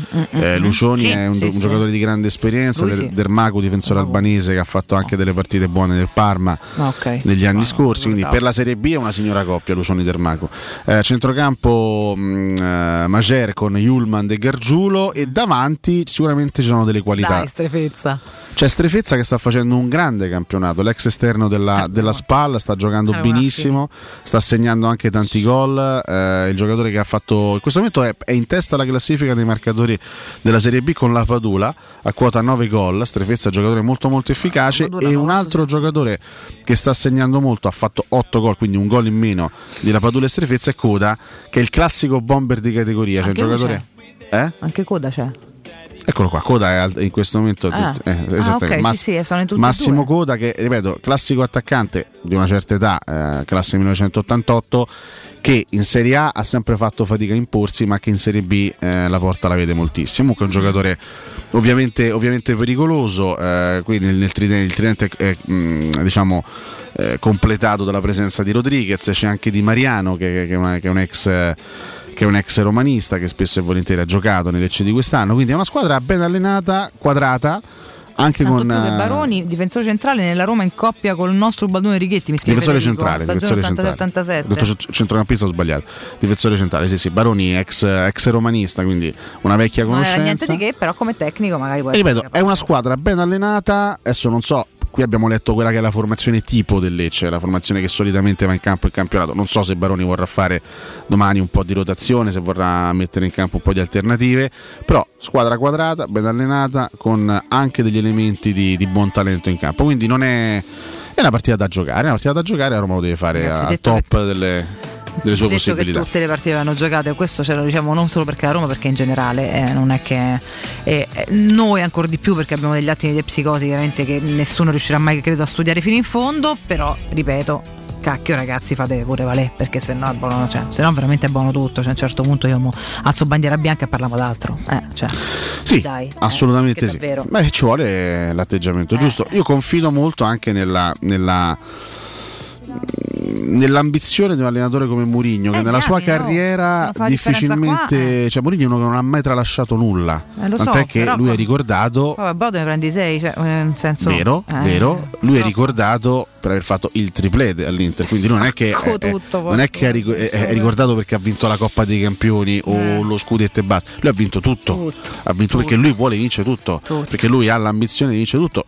Lui comunque lo scorso anno, in un'avventura complicata, in un'avventura difficile, lascia il Tottenham in finale di Coppa di Lega. Sì, che poi hanno fatto a giocare da brutta. Lui vinse, ecco, lui che è ricordato, diciamo, magari anche negativamente per la sua esperienza al Manchester United. Lui è il suo primo anno al Manchester United e vince la Supercoppa inglese, il Community Shield, battendo il Leicester, vince la Coppa di Lega battendo il Southampton in finale con un grande Ibrahimovic, e vince l'Europa League. Esatto. 3 trofei che magari per un club come il Manchester United possono anche essere considerati 3 trofei minori per quella che è la storia dello United, ma lui è andato lì e comunque non ha tralasciato nulla, non è che ha snobbato qualcosa, lui ha sempre voluto vincere tutto, perché lui sa perfettamente, siccome è una persona molto intelligente, sa perfettamente che anche una Coppa Italia o una Conference League in questo momento nella storia della Roma sarebbero qualcosa di... Ma certo, perché dipende sempre che in realtà stai, sarebbero, no? Qualcosa di eccezionale, cioè, di eccezionale. Tu immagina, ecco, il momento che stiamo attraversando, i mesi che abbiamo passato, le difficoltà, non nulla. Le amarezze, i 13, adesso sono diventati 14 anni senza trofei. In questo momento per la Roma alzare al cielo una Coppa Italia, giocarsi anche una finale europea, andare comunque in finale di Conference sarebbe tantissimo, sarebbe una cosa strepitosa, cioè sarebbe davvero qualcosa di strepitoso, per magari cui... potrebbe veramente preparare il terreno a una crescita un po' più importante, assolutamente sì, infatti, perché là pure i giocatori, se tornano a vincere qualcosa, trovano pure motivazione, eh? Torniamo al discorso che stavamo facendo prima, al di là del fatto che questa squadra deve crescere e ci dovrà essere certamente un'infornata di giocatori più forti la prossima estate, quest'anno non si può buttare via, quest'anno devi crescere come squadra, devi iniziare a costruire una base anche per il futuro e devi cercare, laddove è possibile, di quagliare, di raccogliere, di arrivare all'obiettivo, e siccome non sono due obiettivi impossibili, Coppa Italia e Conference, bisogna partire da domani, vince sta partita, intanto superi un turno, poi se te la devi giocare con l'Inter in 90 minuti te la giochi, poi loro sono più forti, quello che te pare, però intanto ti vai a giocare 90 minuti con l'Inter, ma tanto l'Inter deve battere l'Empoli e noi chiaramente dobbiamo fare il nostro contro il Lecce. Cerchiamo, proviamo, riusciamo magari, che sarebbe già bello. Fammi dare i tuoi consigli, torno da te prima del break, caro Alessio. Sì. Prima ricordiamo LN Clima, se state pensando di cambiare caldaia rivolgetevi ad LN Clima, potete sostituire la vostra vecchia caldaia con una nuova grazie al super bonus del 65 o del 110%, a seconda poi insomma del guadagno energetico che andate a produrre, gratis per voi 7 anni di garanzia e crono termostato wifi, che è una figata pazzesca. Per voi amici Teleradio Stereo, manutenzione bollino blu della caldaia soli €49. LN Clima la trovate a Roma in largo Luchino Visconti 22. Per informazioni contattate lo 06 87 13 62 58. E vi ricordo anche Autocentri Balduina, se cercate noleggio, leasing, finanziamento, contanti, non sapete che scelta fare, siete un po' confusi, ci pensa Autocentri Balduina. Ogni persona infatti ha un'esigenza diversa ed è proprio per questo che i consulenti di Autocentri Balduina sono pronti a seguire i loro clienti, quindi voi nello specifico, in ogni passo e a capire insieme a voi la scelta più giusta da fare. Chiamatelo 06 784 61, ripeto 06 784 61, o visitate il sito autocentribalduina.com per scoprire tutte le ultime offerte su Volkswagen, Audi, Porsche e Skoda e per ricevere una consulenza personalizzata. Beati voi che siete così giovani, non vi ricordate Wilson Pickett, è stato pure a Sanremo quando i cantanti stranieri cantavano in coppia con gli italiani e cantò insieme a Fausto Leali lunghe ali di fuoco, Wilson Pickett. Capito? Qua come seguono tutti i nostri ascoltatori, tanta qualità musicale, anche artisti che sono supernomi, ragazzi, supernomi anche magari un po' dimenticati, cioè, perché è parecchio che ci hanno lasciato, perché appunto Wilson Pickett ci ha lasciato nel 2006, però ogni tanto è bello riascoltarli. Abbiamo fatto anche stamattina e tra poco un nuovo omaggio a Janis Joplin, che oggi avrebbe compiuto, ricordiamo, 79 anni, l'abbiamo omaggiata a inizio puntata e lo faremo anche tra poco. Abbiamo parlato di Roma-Lecce, domani poi andremo ancora più nel dettaglio su questa partita, visto che sarà giorno di partita. Per quanto riguarda altre chicche, altre notiziole, se la Samp ha messo a posto ormai il discorso panchina con il maestro Giampaolo, l'altro versante di Genova è in attesa di chiarire la situazione riguardante l'allenatore, perché è stato mandato via Shevchenko, lo sappiamo, panchina di interim affidata a Concò, erano praticamente sicuri, era praticamente fatta per il tecnico tedesco Labbadia, che però Labbadia che è un allenatore di buona esperienza in Bundesliga, che però al momento del dunque dell'accordo ha detto di no, evidentemente è mancato qualche dettaglio nell'accordo contrattuale con il Genoa, Labbadia ha rifiutato e adesso è corsa a due tra Maran, che è ancora sotto contratto con il Genoa, visto che lo scorso anno ha iniziato la stagione con i liguri prima di essere esonerato e sostituito da Ballardini, e il solito Davide Nicola, che a metà stagione puntualmente riappare per cercare di, una volta al Genoa, una volta al Torino, una volta al Genoa, una volta al Torino, così, lo chiamano per salvare imprese, situazioni disperate. La cosa incredibile è che loro hanno ancora sotto contratto Ballardini che forse potrebbe essere veramente la soluzione più logica e più semplice, uno che comunque ha sempre salvato il Genoa anche negli anni passati, aveva iniziato lui la stagione tutto sommato con dei risultati anche decenti che sono stati peggiorati come media punti da Shevchenko. La soluzione più logica sarebbe lui, però evidentemente adesso stanno lavorando su altri nomi. Il Genoa in condizioni veramente pessime, non serve veramente un miracolo quest'anno per mantenere questa squadra in Serie A. Genoa che qualche giorno fa ha ceduto al Torino l'esterno Mohamed Fares, sì. In realtà il giocatore è tornato alla Lazio, che lo ha poi girato al Torino, che è un giocatore di proprietà della Lazio. Nuovo acquisto per Juric, nuovo rinforzo sulle corsie esterne. 5 giorni dal suo arrivo Fares ha pensato bene di rompersi il legamento crociato del ginocchio. Vabbè, porello, stagione però finita, cioè, il Toro è arrivato e si è infortunato. Il Toro ha preso un giocatore, un rinforzo per le corsie esterne, ma un'alternativa evidentemente ai titolari, e dopo 5 giorni rottura del legamento crociato. Ti sembra normale a te? Sfiga, questa è proprio sfiga, c'è poco da fare. Cosa che noi possiamo capire benissimo, tra l'altro. A noi è successo un sacco di volte. Cioè, noi abbiamo acquistati più che stretta di mano, firma rotto, che altro. Cioè, sono tutto forti poi. Sì, ma anche giocatori non stellari che comunque ti potevano servire. Ma pure diversi forti. Cioè, Mario Rui, che noi abbiamo fatto passare come un pippone, comunque uno che gioca titolare del Napoli da anni. Mario Rui arriva qui, nuovo acquisto dall'Empoli. E dopo 2 mesi, durante la preparazione estiva. Madonna, Cascogna, ti ricordi? Mamma mia, vabbè, lasciamo perdere. No, comunque sì. Beh, ci spiace, non so, quindi ciao. E quindi ciao, sì. Perché se ne parla l'anno prossimo? Penso proprio di sì. Vabbè. L'altro credo che a questo punto non giocherà mai col Torino, perché lui è in prestito con diritto di scatto. Esatto, tra l'altro, quindi il diritto si deve. Che tornerà direttamente alla Lazio a fine stagione senza vestire mai la maglia della Granata. Vabbè, è sfortunato sto ragazzo, che devi. Mi spiace.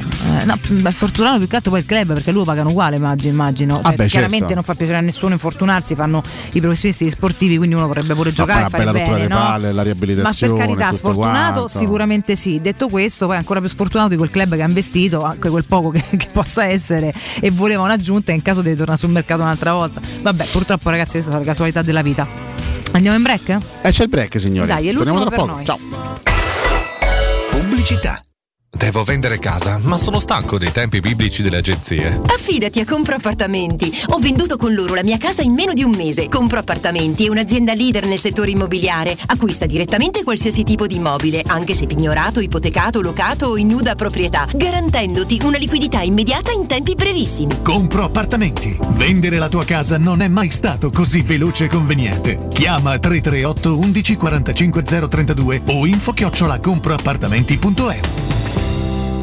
Quale altro ascoltatore vuole approfittare dei saldi di fine stagione delle zanzariere Z-Screen, le più acquistate a Roma? Ora che è gennaio, abbiamo preparato dei super sconti che sono riservati a tutti coloro che ci chiamano adesso. Approfitta subito della grande promozione Z-Screen. Fino al 31 gennaio, oltre all'offerta dedicata agli ascoltatori saldi zanzariere, un buono da €70 per la tua Z-Screen, con la garanzia soddisfatto o rimborsato. Chiama subito all'800 196 866 o visita il sito zanzaroma.it. Z-Screen, la super zanzariera con un super servizio e una super garanzia. Edizione straordinaria, una nuova tendenza ha conquistato Guidonia, quella di fare la spesa ad occhi chiusi presso il nuovo Iper la Spesa di Guidonia. Scusi, come mai fai i suoi acquisti ad occhi chiusi? Perché da Iper la Spesa trovo le grandi marche ai prezzi più bassi del mercato. Venga anche lei! E per chiudere, ultima notizia, il 20 gennaio apre Iper la Spesa, vieni a trovarci in via Roma 150-152 a Guidonia, il risparmio ad occhi chiusi.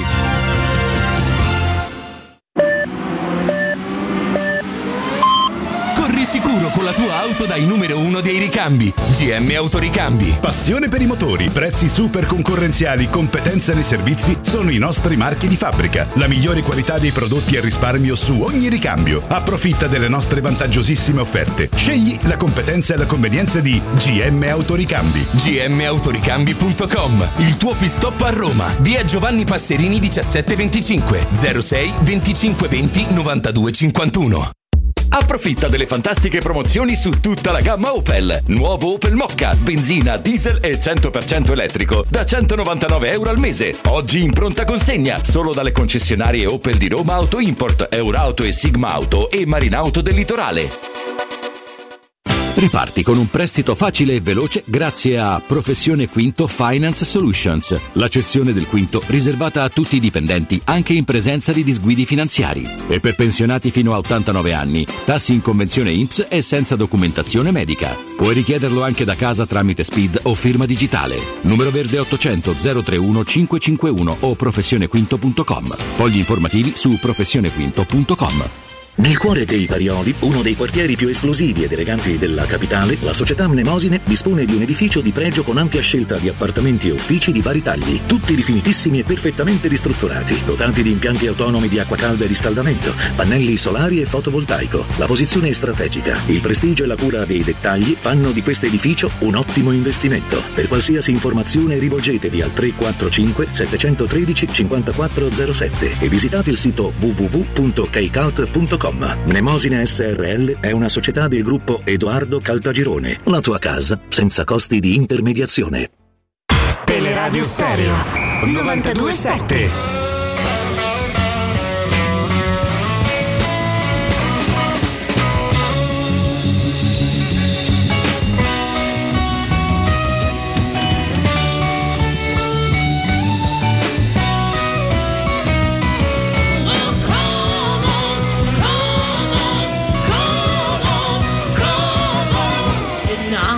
You feel like you are the only man.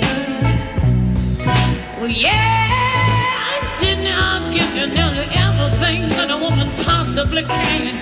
Honey, you know I did. And each time I tell myself that I think I've had enough. But what I'm gonna show you, baby, that a woman can be tough. I want you to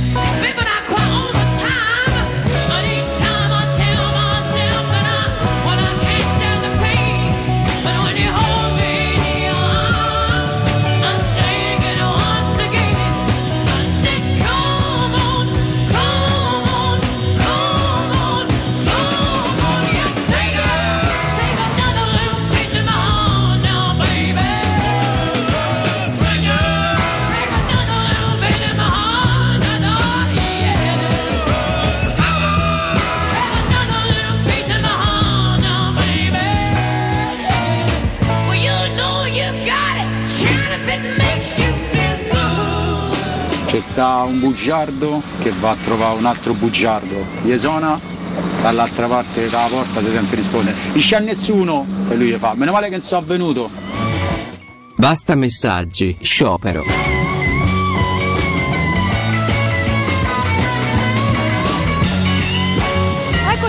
Eccoci qua, bene, molto bene ragazzi, come va? Io condivido questo sciopero, perché se questo è il trend, io veramente invito tutti a cambiare proprio trend, perché adesso va bene tutto, ci siamo dedicati a delle barzellette anche poco divertenti, possiamo dirlo, però una certa basta, comunque una certa bisogna mettere assolutamente un freno. Omaggiamo, certo. Io non posso andare avanti se non si omaggia. Sto lontano dallo stress. Dopo gioco a pesca. Anche ragazzi, sempre... che c'è di vero? Prego. Che Veretò in uscita e la Roma sta per prendere Camarà in questa sessione di mercato. Beh, adesso mi così ci freddo, comunque lui arriva alle 9:38 e ci spiace un attimino, vabbè, ci spiace un attimino. No, oggi di Camarà se ne parla in rassegna stampa. Se ne parla da un mese, tra l'altro, settimane, vai. Se ne parla a Corriere dello Sport, che mette ancora insomma il nome di Camarà, costa ancora il nome di Camarà alla Roma, però al momento non troviamo conferme, non abbiamo avuto conferme sulla questione di Veretù. C'è in realtà, vediamo un po', perché ci sono comunque delle cosette. Sì, la Gazzetta oggi fa un riferimento a Veretù, parla di un interesse del Tottenham nei confronti del centrocampista francese della Roma, però che sia una situazione imminente in uscita mi sembra difficile in questo momento. Che poi possa veramente crearsi da un momento all'altro uno scenario di mercato anche in questo momento imprevisto fa parte della storia, fa parte anche del mercato, magari non sempre del mercato di gennaio, che magari non prevede degli scossoni clamorosi tendenzialmente, magari è più il mercato estivo che ti porta da un giorno all'altro a vivere delle situazioni totalmente impreviste fino a poco tempo prima. Quindi, però non si può escludere nulla, che Veretù abbia avuto un rendimento fino a questo momento non straordinario è assolutamente cronaca, fa parte dei fatti, però resta comunque un giocatore tra i più utilizzati da Mourinho in tutta questa stagione, quindi pensare che Mourinho possa farne a meno con una certa leggerezza, io ci andrei un po' piano. Certo, se poi l'eventuale partenza di Veretù, un eventuale incastro dovesse portare Veretù fuori e Camarà dentro, si potrebbe anche lo stesso Mourinho potrebbe ovviamente cambiare i suoi punti di vista, però al momento, diciamo, conferme su situazioni imminenti relative a Veretù in uscita e Camarà in entrata non ne abbiamo. Chiaramente ci si lavora nelle prossime ore e chiaramente nei prossimi giorni. Perfetto, abbiamo l'ultima barzelletta che fa forse un pochino ridere, Alessio. Io sono stremato. Sappiate che non ne manderemo altre questa mattina, abbiamo fatto un'overdose, altre barzellette brutte, però vediamo un po' questa che ci regala. Ragazzi, siamo a Napoli, praticamente il rapinatore sale sopra un pullman, fa mano in alto, chi c'è una rapina, salza un vecchietto, fa maronna mia che spavento, pensavo che fossero controllori. Ciao ragazzi, buona giornata e complimenti alla trasmissione. Valerio, Civitavecchia. Pensavo Civitella con la Civitella, voce. Civitavecchia. Tra l'altro sempre peggio. Il 70% bene di queste barzellette sono è roba vecchia, che pure questa l'avrò sentita almeno 200 volte questa barzelletta del controllore. Vabbè, comunque grazie per il contributo. Però almeno c'aveva un minimo di senso. Grazie per la partecipazione. Abbiamo fatto diventare Cato Cotunardo la sai l'ultima per due mattinate, ora magari anche basta. Torniamo ad affrontare altri argomenti. Siamo uno spazio aperto e facciamo esprimere l'estro dei nostri ascoltatori. Poi quando fa schifo ve lo diciamo con altrettanta sincerità con cui liberamente vediamo spazio, questo è anche il bello, no? Del nostro spazio con frontiere aperte fino a un certo punto, apertissime, sempre spalancate con il tappeto rosso. Sono per Vittorio della Paoletti Industria Mobili. Vittorio, buongiorno. Buongiorno Valentina, buongiorno ragazzi, come state? Bene, qua si va tra un'idiozia e l'altra, come ben puoi sentire, caro Vittorio, ma insomma, ecco, ne teniamo un po'. Sto sentendo le barzellette assurde. Vedi, ecco, e poi anche quelle assurde a un certo punto un po' fanno ridere, perché però fanno ridere. Sì, quantomeno per il coraggio di esprimere la voce alta, ecco, mettiamola così. Evviva Dio, ti abbiamo regalato un sorriso, questo per noi è già tutto, caro Vittorio. Per i nostri ascoltatori invece tanto è venire a trovare la Paoletti Industria Mobili. Siamo stati i vostri ospiti più volte durante l'inverno. L'ultimo anno avete festeggiato i 75 anni dell'azienda, siamo entrati nel 76esimo, siamo fieri di farlo insieme a voi. Cosa ci aspetta la Paoletti? Vi aspettano soprattutto tanti regali.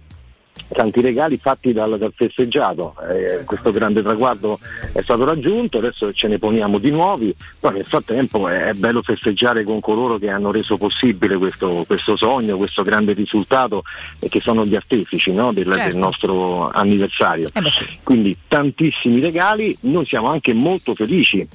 E quindi ringrazio ufficialmente tutti gli ascoltatori, i clienti che ci hanno scelto, perché è stato un bel 2021 per il nostro lavoro, ma siamo felici anche per come sta iniziando il 2022, perché come anche chi ci ascolta saprà, ormai sappiamo che il governo ha nuovamente, il Ministero ha rinnovato tutti i bonus del 50% sull'acquisto di mobili per chi sta ristrutturando, sì. Per cui una nuova molla che ci spingerà per tutto il 2022 ancora e che potete sommare a tutte le offerte che abbiamo in corso per i nostri 75 anni.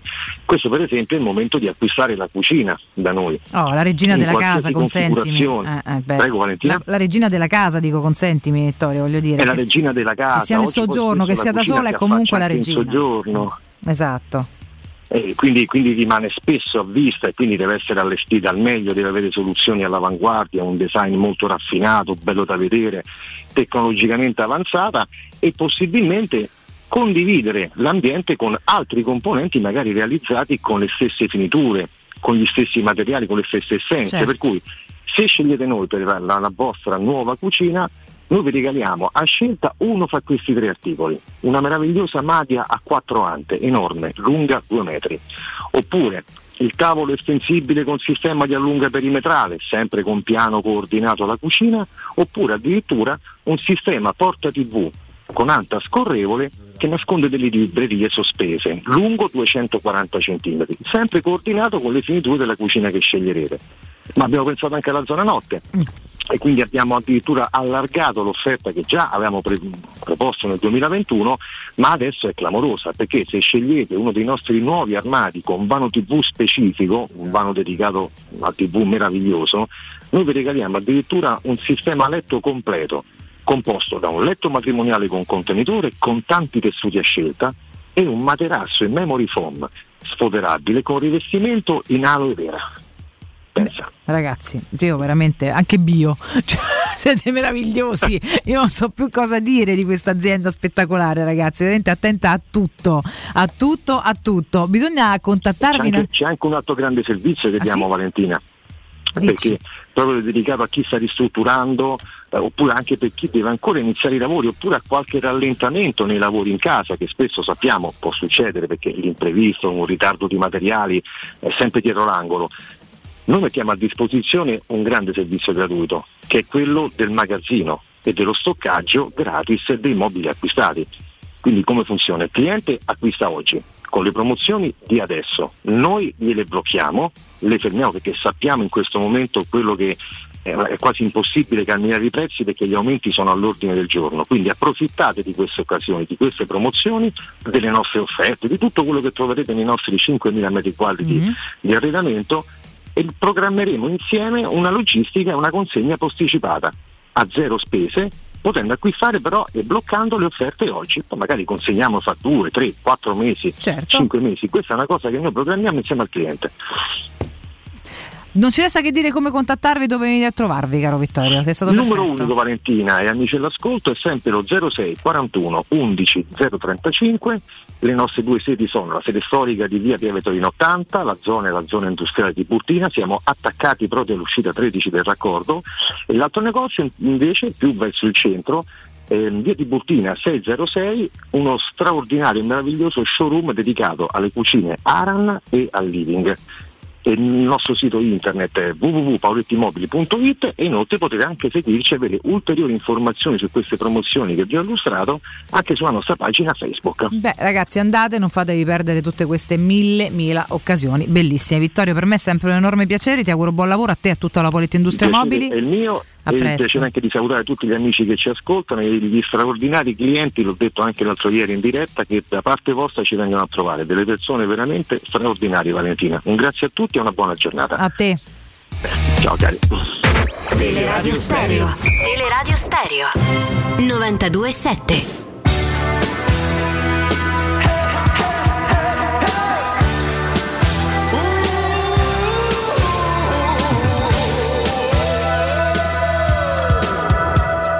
Bene ragazzi, ammazza quante cose abbiamo fatto, detto e snocciolato in questa mattinata senza Cotumaccio, che tornerà domani.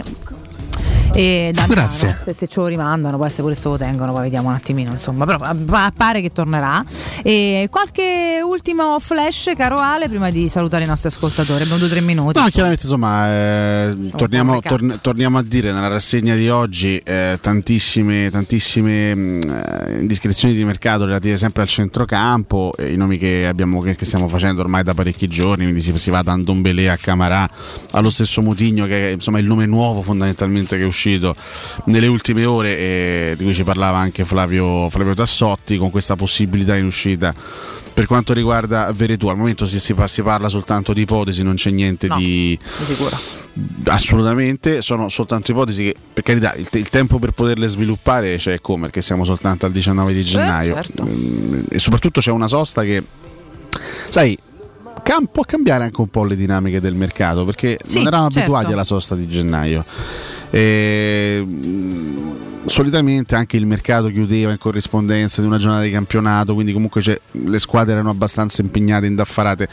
Col fatto che domenica ci si ferma, cioè si gioca il turno del prossimo weekend e poi ci si ferma per 10 giorni, sì, anche magari le ultime mosse di mercato potranno essere forse un pochino più ponderate, un po' più misurate, quindi chissà, magari negli ultimi giorni di mercato vedremo davvero qualche situazione imprevista che si andrà a concretizzare. Non parlo soltanto evidentemente della Roma, parlo anche di altre questioni che andranno risolte. Il Milan sta cercando il famoso difensore centrale per sostituire Kier, che sarà out fino alla prossima stagione. Anche Tomori si è fatto male, resterà fuori un mesetto, quindi in questo momento il Milan è in gravissima emergenza difensiva e il difensore serve. Stanno cercando una serie di nomi, quindi ci sono un po' di cosine che sicuramente andranno al loro posto nel corso dei prossimi 10 giorni, 10, 11, 12 giorni, quelli che mancano da qui alla fine del mercato. Vediamo, restiamo molto curiosi, perché tanto secondo me qualcosa arriverà, ma vediamo. Abbiamo pure parlato delle diverse caratteristiche che sono in ballo nei nomi che si fanno, ma io resto convinta del fatto che il discorso è che servirebbero diversi profili, e per quello si seguono tutti, il primo che arriva intanto si prende, poi ci si aggiorna per le altre caratteristiche magari a giugno, non credo ci sia tanto discrepanza, ma quanto abbondanza in realtà di ricerca, che è diverso, proprio per un discorso più a lungo termine di sistemazione di questa squadra.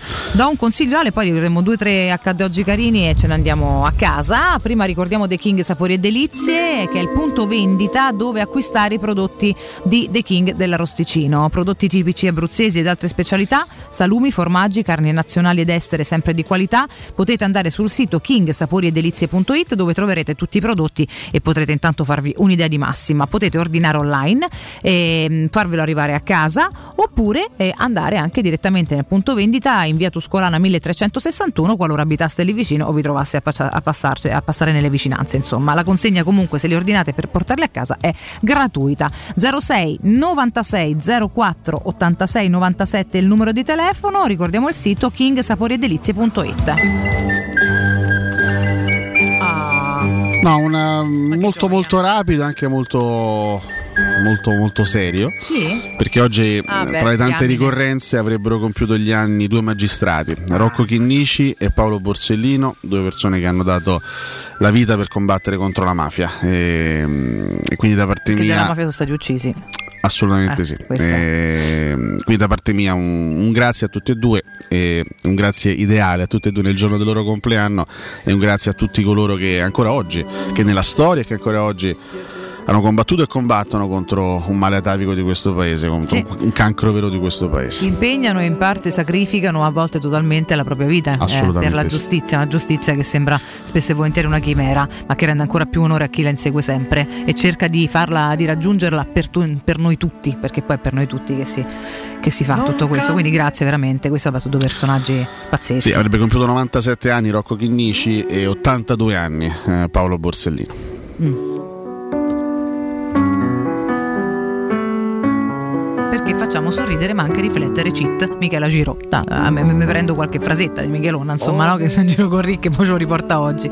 Su questo ricordo ce ne andiamo a casa, caro Mirko. Grazie a Mirko Buonocore, buon lavoro a Lorenzo Pesse in redazione, a Vero Gangi in regia video. Tra poco con voi Galo, Ciardi e Palizzi fino alle 14. Prima il primo GR di giornata. Noi torniamo domani anche con quell'altro là e andiamo diretti chiaramente su Roma Lecce. Grazie mille, a domani ad Alessio Nardo. Grazie a te Valentina, grazie Mirko, grazie a tutti, a domani. Ciao. Grazie a voi, alla prossima, let's go guys! Per oggi basta. Questa trasmissione è stata presentata da Arte Arredamenti. I negozi Arte Arredamenti li trovi in via di Torrevecchia 1035, in viale dei Colli Portuensi 500 e in via Maiorana 154.